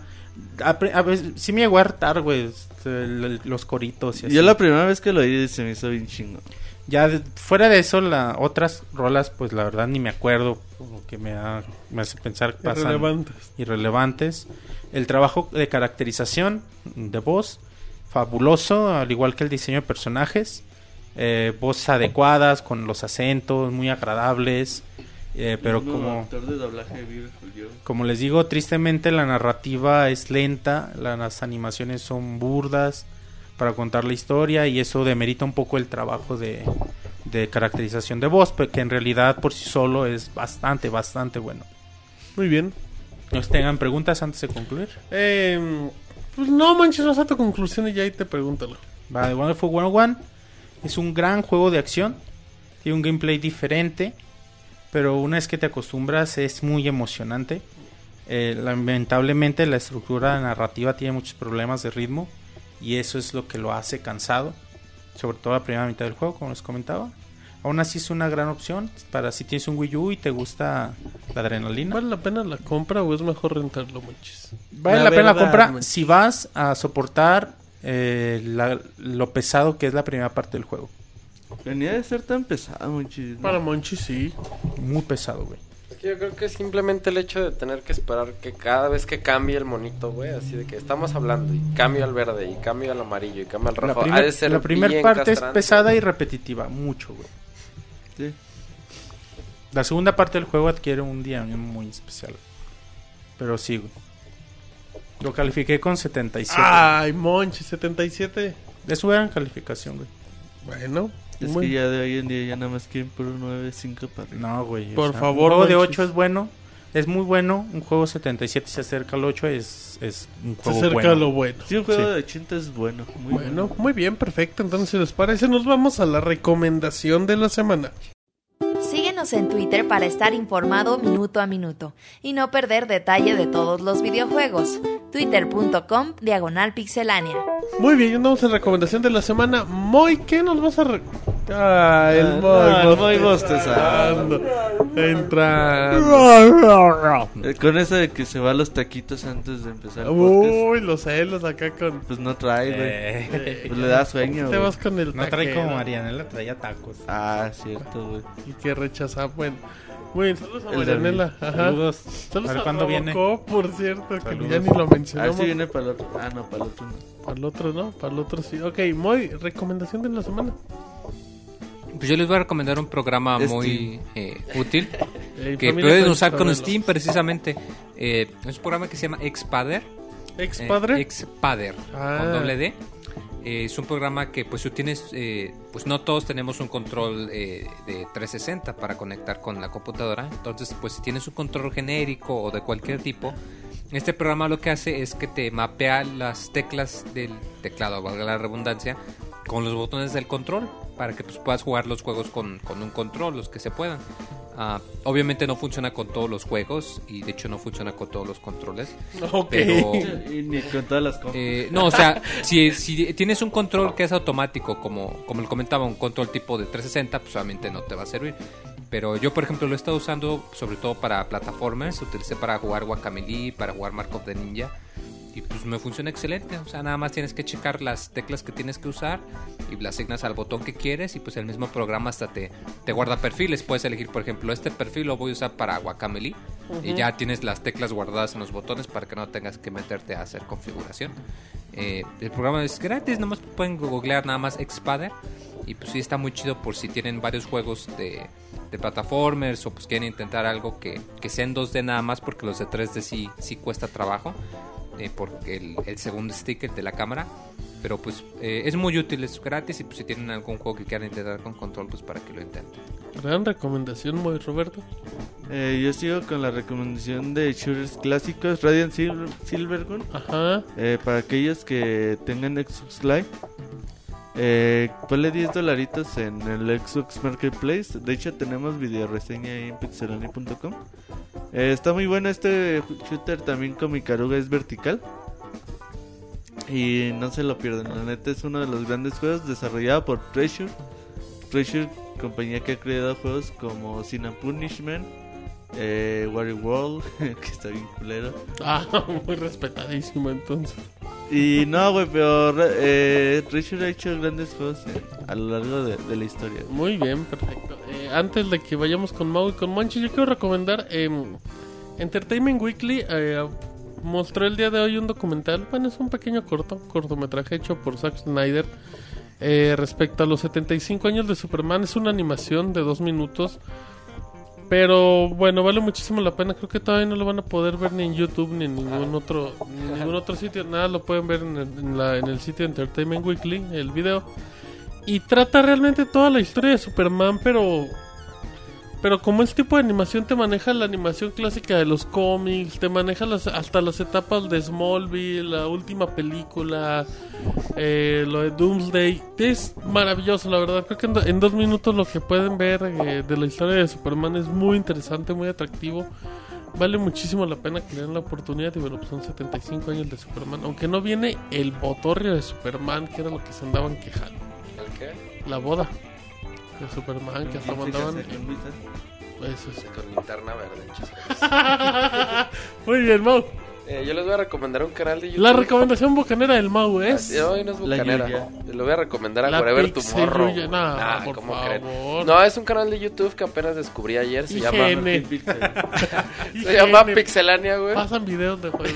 Se llama Pixelania, güey. Hay reseñas, güey, color. Muy bien. No, se llama eh, Mata Aburrimiento, así todo junto. Uy, uy, uy. Ajá. El canal como suena Ya para suena niños, Nini a más no poder. Pues más o menos, güey. Digo, realmente habla sobre. Pues habla de todo: videojuegos, habla de películas, güey. Habla de. ¿De qué más, güey? A ver, es que no he terminado de ver todo. Ok. Este, de cómics también, etcétera. Es un canal que tiene, hasta, bueno, hasta ahorita tiene poquitos videos, pues detrás por ahí de 50 tal vez. Pero está entretenido porque, digo, creo que todos hemos visto los típicos videos de, a las 50 curiosidades de, su- de Mario Bros, ¿no? Ajá. Pero este, eh, yo me aventé muchos videos y este canal tiene la peculiaridad de que sí trae curiosidades muy, bueno, que yo nunca había escuchado y aparte no son así como 10. O sea, hay videos que duran, por ejemplo, el de Tequino Fighters, que fue el que más me gustó, dura por ahí 12 minutos. ¿Y de qué trata? Y son unas 50 curiosidades de Tequino Fighters, así de que cosas así sí medio, a veces medio geeks, pero hay de, de todos estilos, hay de Tequino Fighters, de Street Fighter, de, de Legend of Zelda, también bueno, hay opiniones así como por ejemplo de la película de Dragon Ball. Ok. Y este, está padre porque no es el típico lo que ando así de nada más pongo la imagen del monito, güey, y le escribo ahí la computadora. No, realmente él hace la voz, hace un buen trabajo de voz, digo, no te aburre el de estar escuchándolo. Este, las imágenes de fondo tienen que ver en sí, o sea, no es una imagen eh, estática. Por ejemplo, si ves el de Street Fighter, pues ves una pelea de Street Fighter por detrás mientras muestra imágenes de las curiosidades que, que de las que está hablando. Entonces es un, es un canal muy... Y realmente sí es mata aburrimiento, así que si no tienen nada que hacer y pues, este, tienen así ese chancecito, de, de- le recomiendo mucho el de Tequino Fighters, la neta sí tiene muchas cosas bien chidas. Y el de Street Fighter también. Que, porque por ejemplo no habla solamente del juego de Street Fighter, sino de los cameos que hacen en otros tipos de juegos, por- eh, qué relaciones a lo mejor, así que, ay, ta- tal personaje se basó en Blanca, por ejemplo, uno que, que estaba escuchando de, de Street Fighter, entonces nada más se enfoca el juego, sino en todo el universo de alrededor de lo que son, y la verdad sí están muy muy padres. Es un canal mexicano, español. Eh, me parece que es mexicano, porque tiene el acento de, de mexicano. Se llama Daniel Suárez, me parece. Tiene el acento mexicano. Sí, güey. Ok, muy bien. Y está muy bien entretenido. una ¿No repites el nombre? Eh, mata aburrimiento, así, junto. youtube.com diagonal mata aburrimiento. Ajá, así es. Muy bien. Wenchis. Les voy a recomendar una película Por favor, de Wenchis. el 2007 De Eugenio Derbez. que me hizo llorar, güey. No, Wenchis. No, es que también Ay, Wenchis. güey, es- no, güey. sí, güey. No, güey. No, güey. No, sí me hizo llorar esta película, salió en el 2007. Ajá. Ya antes les, les había hablado de Makoto Shinkai. ¿Quién es ese Eh, personaje pues- de Street Fighter? Sí, güey, sí, el comunicólogo que hizo una teoría, güey. No, güey, es, eh, es, es un cineasta, mangaka, no sé cómo se le llame, güey. Es, digamos, se le, se le considera como el sucesor de Haya- Hayao Miyazaki. Muchas personas lo consideran así. Pero bueno, Makoto Shinkai es diferente, güey, por- porque te sabe transmitir sentimientos de una manera muy cabrona, con Ajá. personajes muy comunes, con situaciones muy comunes de, de todos nos pasan todos los días y siempre te deja ese mensaje de disfrutar la vida, de, de apreciar cada momento y, y esta película neta me sorprendió mucho porque de verdad lloré y es raro que llore con una película. Pero lloraste así con sentimiento bonito. Ah, sí, que se sale la lagrimita, sí, güey. No, güey, es que en realidad no, no, no es sentimiento bonito, güey. Pero es, es, es de qué bonita la vida. Melancolía. Por cositas, no, no es melancolía. Por cositas, por pequeños detalles que te marcan la vida. Y esta película, 5 centímetros por segundo. Véanla, Makoto Shinkai. La vi en YouTube, o sea, Era todo lo el que. mundo la puede Ah, ver. eso es muy bueno. ¿Cómo la.? Con subtítulo en español. Así, 5 centímetros por segundo. Ok, 5 milímetros por segundo. Ce- centímetros. Ah. 5 centímetros por segundo, así Ok, que recuérdenlo. Y te- estén pendientes de Makoto Shinkai. Acaba de sacar, bueno, hace poco sacó una película, El Jardín de las Palabras. No la he visto, güey.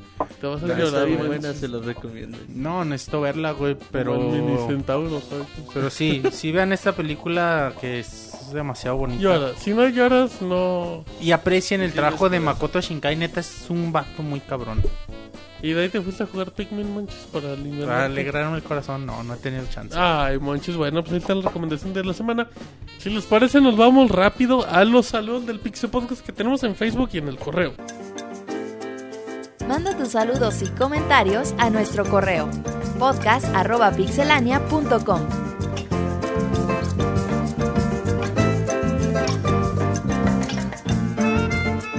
Muy bien, ya andamos aquí en los saludos en un Pixel Podcast Mau que, que en apariencia se ha pasado medio rápido, pero estamos viendo la hora y igual que todos los Pixel Podcasts. Así es, pues parece que acabaremos igual que siempre. Eh, si quieres empiezo con los correos, dice... Claro que sí. ¿Quién dice? Dice eh, Juan Rivera. Saludos pixelanios, aquí mandándoles los les saludos. A ser francés. Y esperando el Colors. Ah, dice, y esperando el Colors en casa del Martín, unas Cheves, la Tesorito y el Rey Camarón, el Robert, y sus siempre atinados comentarios sobre los videojuegos y la tecnología. Claro, y unas buenas retas de King of Fighters 3, Super Street Fighter 4 o algún otro juego de peleas. Y por último, chicos, sigan haciendo también su trabajo. Es ameno, sano y siempre como Pikmin alegra el corazón. Por último, denme los 10 mejores puntos para cada consola de nueva generación que me decida cuál comprar un PlayStation 4 o un Xbox One o la Wii U. Recuerden que en sus manos está la consola que compraré sin pensarlo. Me invitan a la fiesta. Mau, respóndele a los muchachos. 10 puntos. Ay, güey, pues es que creo que el punto principal de cualquier consola son los juegos, güey. 10. Faltan 9. Este- No, No, este... es que sí, los juegos son la los clave. juegos es la clave. Si o te sea, gusta Mario Party y todos esos de Mario, pues no vas a querer un Xbox. Exactamente. Si, si, si a lo mejor Si eres... te gustan los shooters, vete por un Xbox One. Hasta por el control, nada más. Eh, era lo que te decía, si tienes un Xbox y un Play 3 y te gusta más jugar con el control del Xbox, pues ya es punto a favor del Xbox. Te gustan más las franquicias de PlayStation, pues vete más para allá. Pues es que todos Técnicamente, Porque digo, en todas vas a tener Netflix, en todas vas a tener, Sí. vas a poder Sí, ver sí. la tele, vas a poder guardar tus partidas, vas a poder streamear. y, bla, y las diferencias del PlayStation 4 al Xbox One son muy pocas. Quitando juegos, control, pero pues ya de ahí en más. Sí, ya es. Si, si- si tienes tu gamer tag de Xbox, si tienes un chi y te importan los logros, vete Xbox One. Si tienes PlayStation Plus. PlayStation 4. Sí, o sea, Es que- pero la clave son los juegos. Exactamente. Realmente que vea. Y ahora también hay que ser sinceros, ya también la mayoría de los juegos van a salir en las dos consolas. Ah, no, por eso, o sea, los juegos en dado caso de Wii U o los otros dos. Así es. Sí, realmente no hay mucha diferencia entre Xbox One y PlayStation 4. Ya ahí es depende de gustos, como te mencionaba. Ay, ¿te gustan un chingo los logros?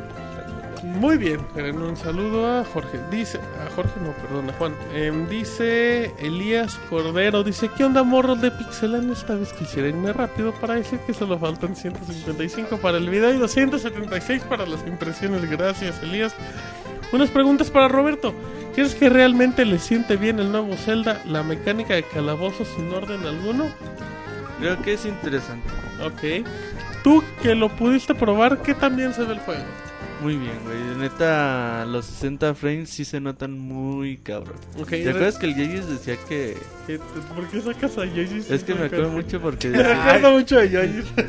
Porque él decía que el pues el ojo humano que no puede ver más de Bueno, ciertos frames. pues, Pero neta, los androide. 30 frames que tiene, los 60 frames que tiene un juego de Ya tú ya 3D tienes un ojo muy educado. No Eh, sirve para el 3D, pero... pues, está bien chingón, güey. Ok, dice... Realmente para mí lo más hermoso del juego, del nuevo gameplay que sacaron esta semana fue el tema de...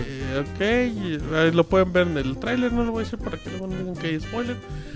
Pregunta, ¿qué crees que hizo ver a Mario 3D World tan divertido en el nuevo tráiler, Roberto? Yo creo que son los niveles, güey.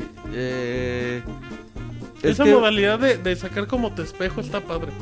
Con los de los, con, el cherry que lo Sí. agarras y te haces doble. Pero fíjate, es que ves el, el tráiler y ves los escenarios como que te dan ganas de decir, no mames, yo quiero llegar ahí para, pues, para ser yo el que salte, el que agarre las cosas.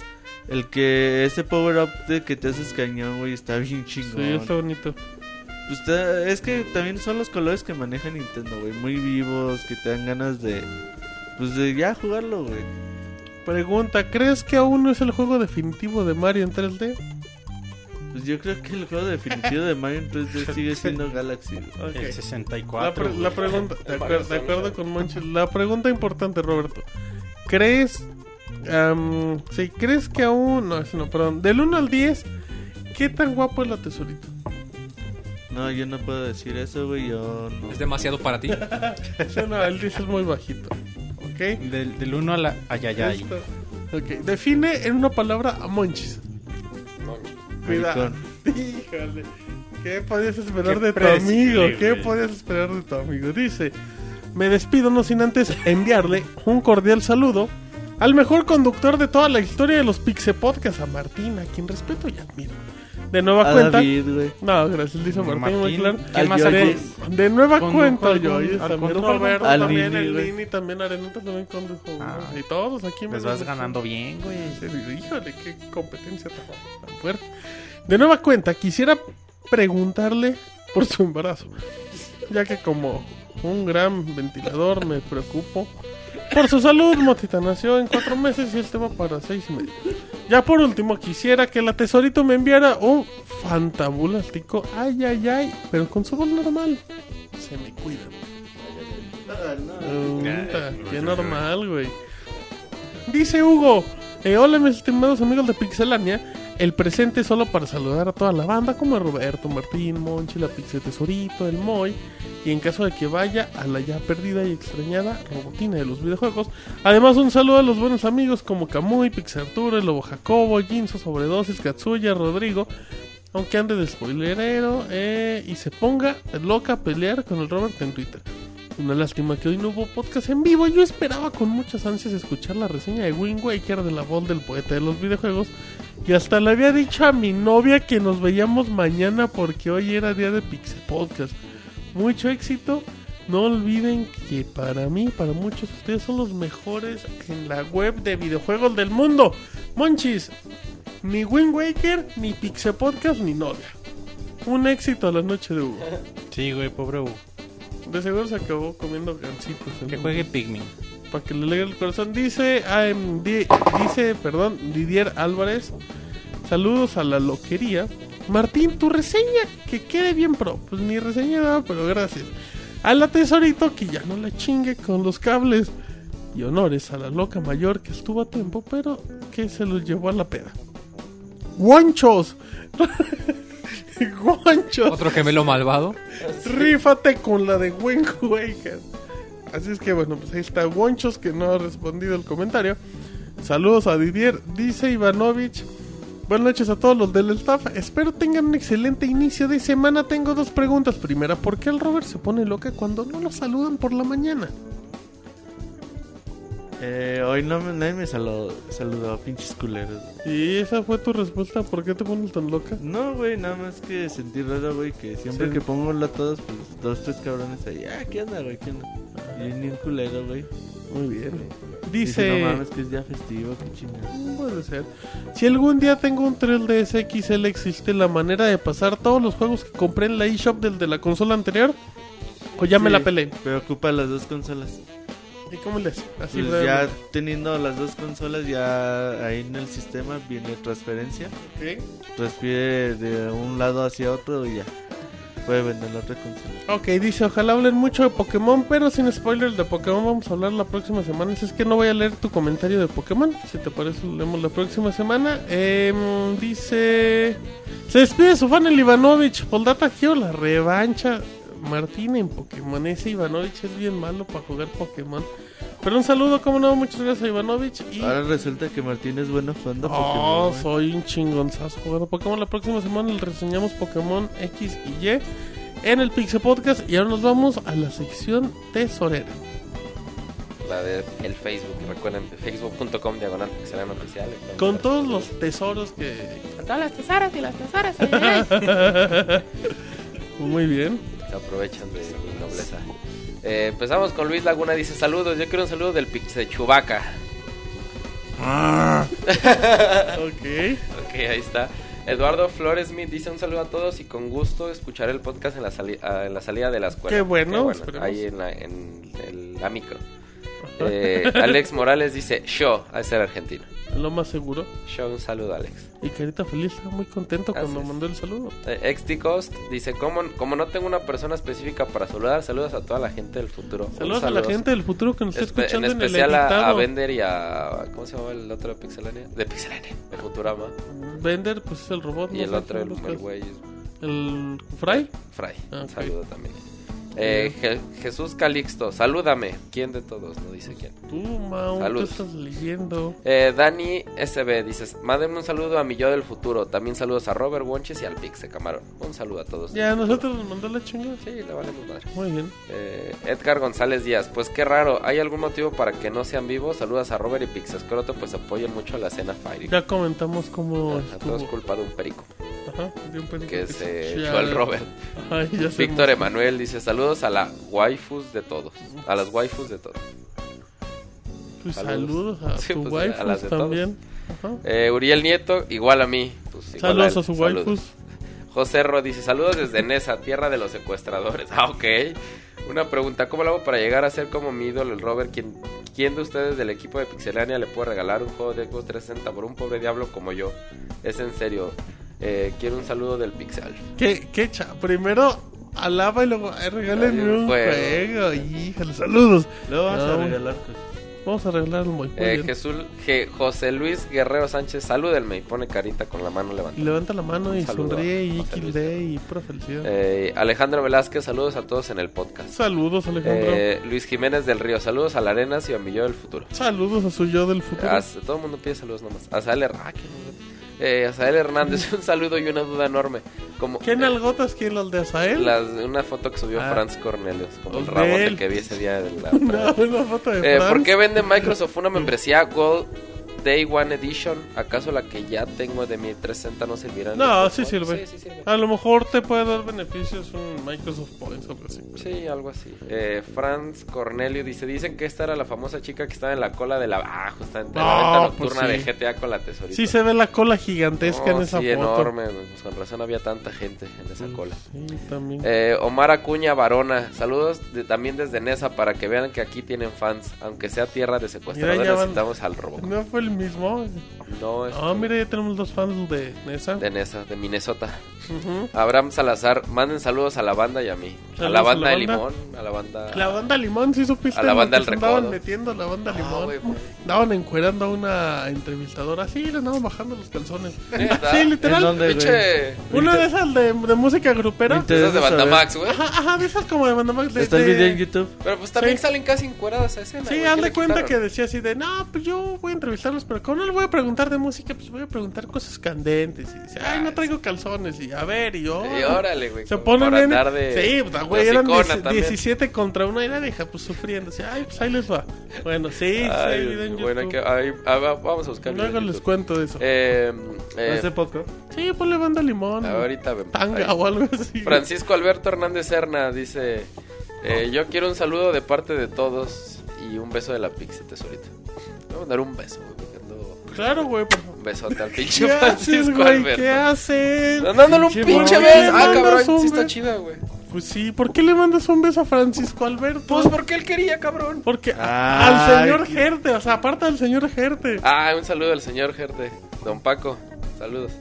Eh, Osito Chango, saludos. Y una pregunta: ¿Qué tal está Junk Jack y X. Terraria para iOS? El Jun Jack está bonito. Ya empecé ahorita a checar un review. está Terrar- bonito. Terraria, Terraria. Es el Minecraft en Pero 2D. para iOS, No lo he jugado. pues eso Mi es lo carnal lo tiene. Le voy a preguntar a mi hermano sí. y la otra semana te Pero el respondo. primero sí, por favor. Eh, valen la pena, me llama mucho la atención sus colores. Bueno, que estén bien y que pasen noches. Ajá, Eh. Terraria te digo la otra Sí. semana. le voy a Y el otro se ve bonito, el Jung Jack. Ok, Jorge Inés Hernández, hola Pixestaff. Cuenta la verdad sobre su participación en el próximo juego de lucha libre de la AAA. El Martín ah, culero, como Super Porky, el brazo de Ah, un plata. gran luchador, el Super El Moy como. Latin Lover, eh, dado que es irresistible, Latin aún para los hombres. ¿Serías No, ¿Qué pasó? Pone al menos de octagón. No, de- pero Octagón de es irresistible, sagrada, Octagón solo baila la bamba. Que si tienen caca carisma del chido. Caca, Caca carisma, dos- co- co- co- co- combo break. Bueno, qué El. Monchis como abismo negro, dado que es el rey del martinete, en la cama y con el Moy. Cabrón. Y la Ok. tesorito como de Caneta Round y Round llevando las pancartas. Saludos a Zapopan. la fantasía de, lugar de la de. Jorge Hernández está muy cabrón. Así es. Omar Ortiz, un saludo al El gato. Ortiz. Hola Pixacuates, yo tengo una duda con la tesorita. Quisiera saber quién es su gran maestro que dijo la semana pasada, ya que he notado que alguno de sus chistes es un destino a personita cara de Ah, huevo. Ya te revelaron el No, secreto. pues es la verdad. ¿Qué es más dice, Mau? mi, es, es, es mi sensei, güey.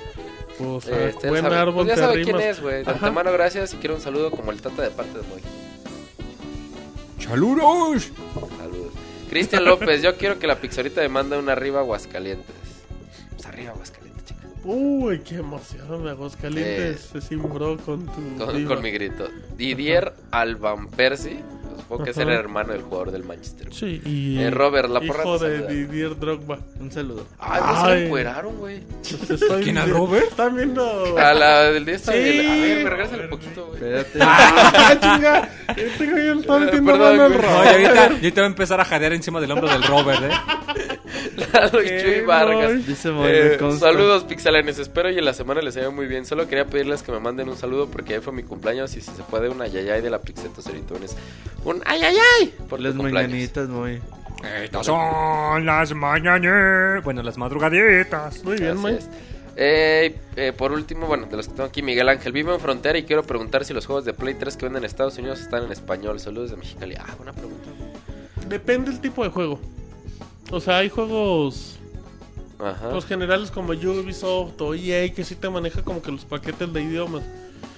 Pero hay otros que sí va por región muy específica. Por ejemplo, Grand Theft Auto 5 en Estados Unidos.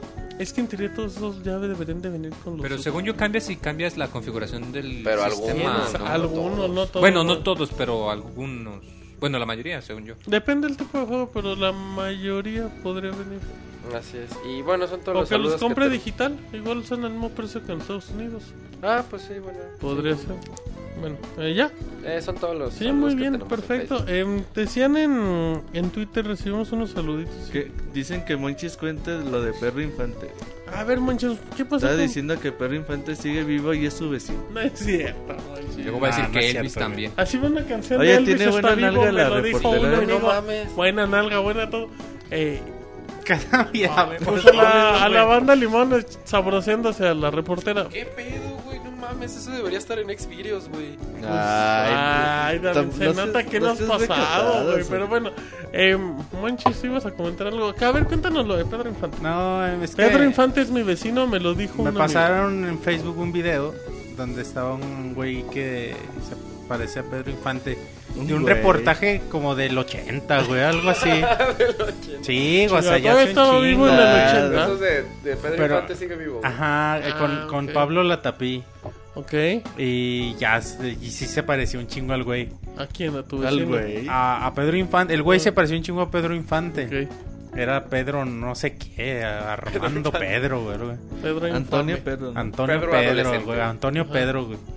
Y, y ya, güey, na- y lo llevaron al estudio, ¿y ustedes? Y le llevaron a los hijos de Pedro Infante. Abrazo sus a su hijos. papá. No mames, Ay, en no serio. Decía, no, mi papá está muerto, decía.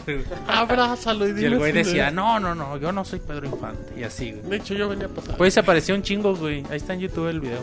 Y no tiene nada que ver con tu vecino, Monchis. No, pinche arenas, no sé dónde sacó eso, güey. ¿Quién sabe dónde sacó Pinche eso? Monchis platica una cosa y luego platica. Dice el osito, Monchis, que le mandes un saludo porque eres su ídolo. Saludos a Lucito.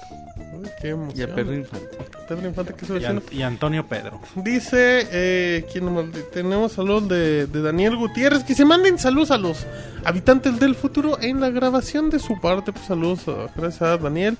También dice Mike o Mike o, esa co- o así. Mándele, ajá, mis saludos ya que solo tú puedes, Daniel. Ah, ya se andan mandando saludos entre ellos. También saludos a Sobredosis, que es muy malo para el Pokémon. Dice Futuro Hello, ojalá me puedan mandar un saludo de vaca. Mm. Muy bien, perfecto. Dice Don Mario, mándeme un saludo a mí y al mundo abarrotero como Pixel. Saludos. Y también dice eh, ay, Oscar, dice Oscar, un saludo porfa de la Pixe Tesorito. Un saludo. Y por último el Nini Monter dice, si aún no alcanzo quiero saludos del Robo Guanchis. Y con eso terminamos. ¿El del robo qué? Robo Guanchis, Como Robocop. pero en Guanchis. Cuando imitabas a David. Saludos. Ay, muy bien, perfecto. Ya vamos terminando. ¿Algo más que quieras agregar, Roberto? No, nada más, eh, ya estamos a punto de que salgan grandes juegos como Battlefield 4, Batman Arkham Asylum, Assassin's Creed 4, un chingo de pendejadas que salen en Un chingo de dos pendeja, ya le diste en la madre a todos los anuncios. Eh, estén muy al pendientes, vamos a tener reseñas, también próximamente hacer buenos. sorpresas. Gameplay 5 de Rayman Ya Legends, que está buenísimo. Sí, sí, sí. Eh, jugamos fútbol y les partimos su madre como 11 a 1. En ¿no? efecto. Spoiler, güey, por cierto. Pero bueno, Ya no lo vean. eh, muchas cosas interesantes, así que estén al pendiente. Perfecto, algo más para terminar, Vean la tanga de la reportera.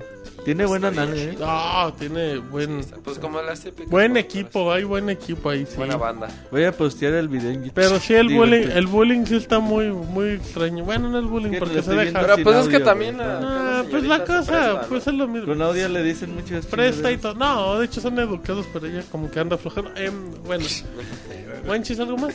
¿Te gustó el Pixel Podcast sin Estuvo público? padre, güey, sí. Estuvo raro, ¿no? Es- Estuvo interesante las discusiones, güey, pero sí hizo falta el... El comentario atinado de la gente sí, bonita del güey, chat. las preguntas del chat, todo, porque sí...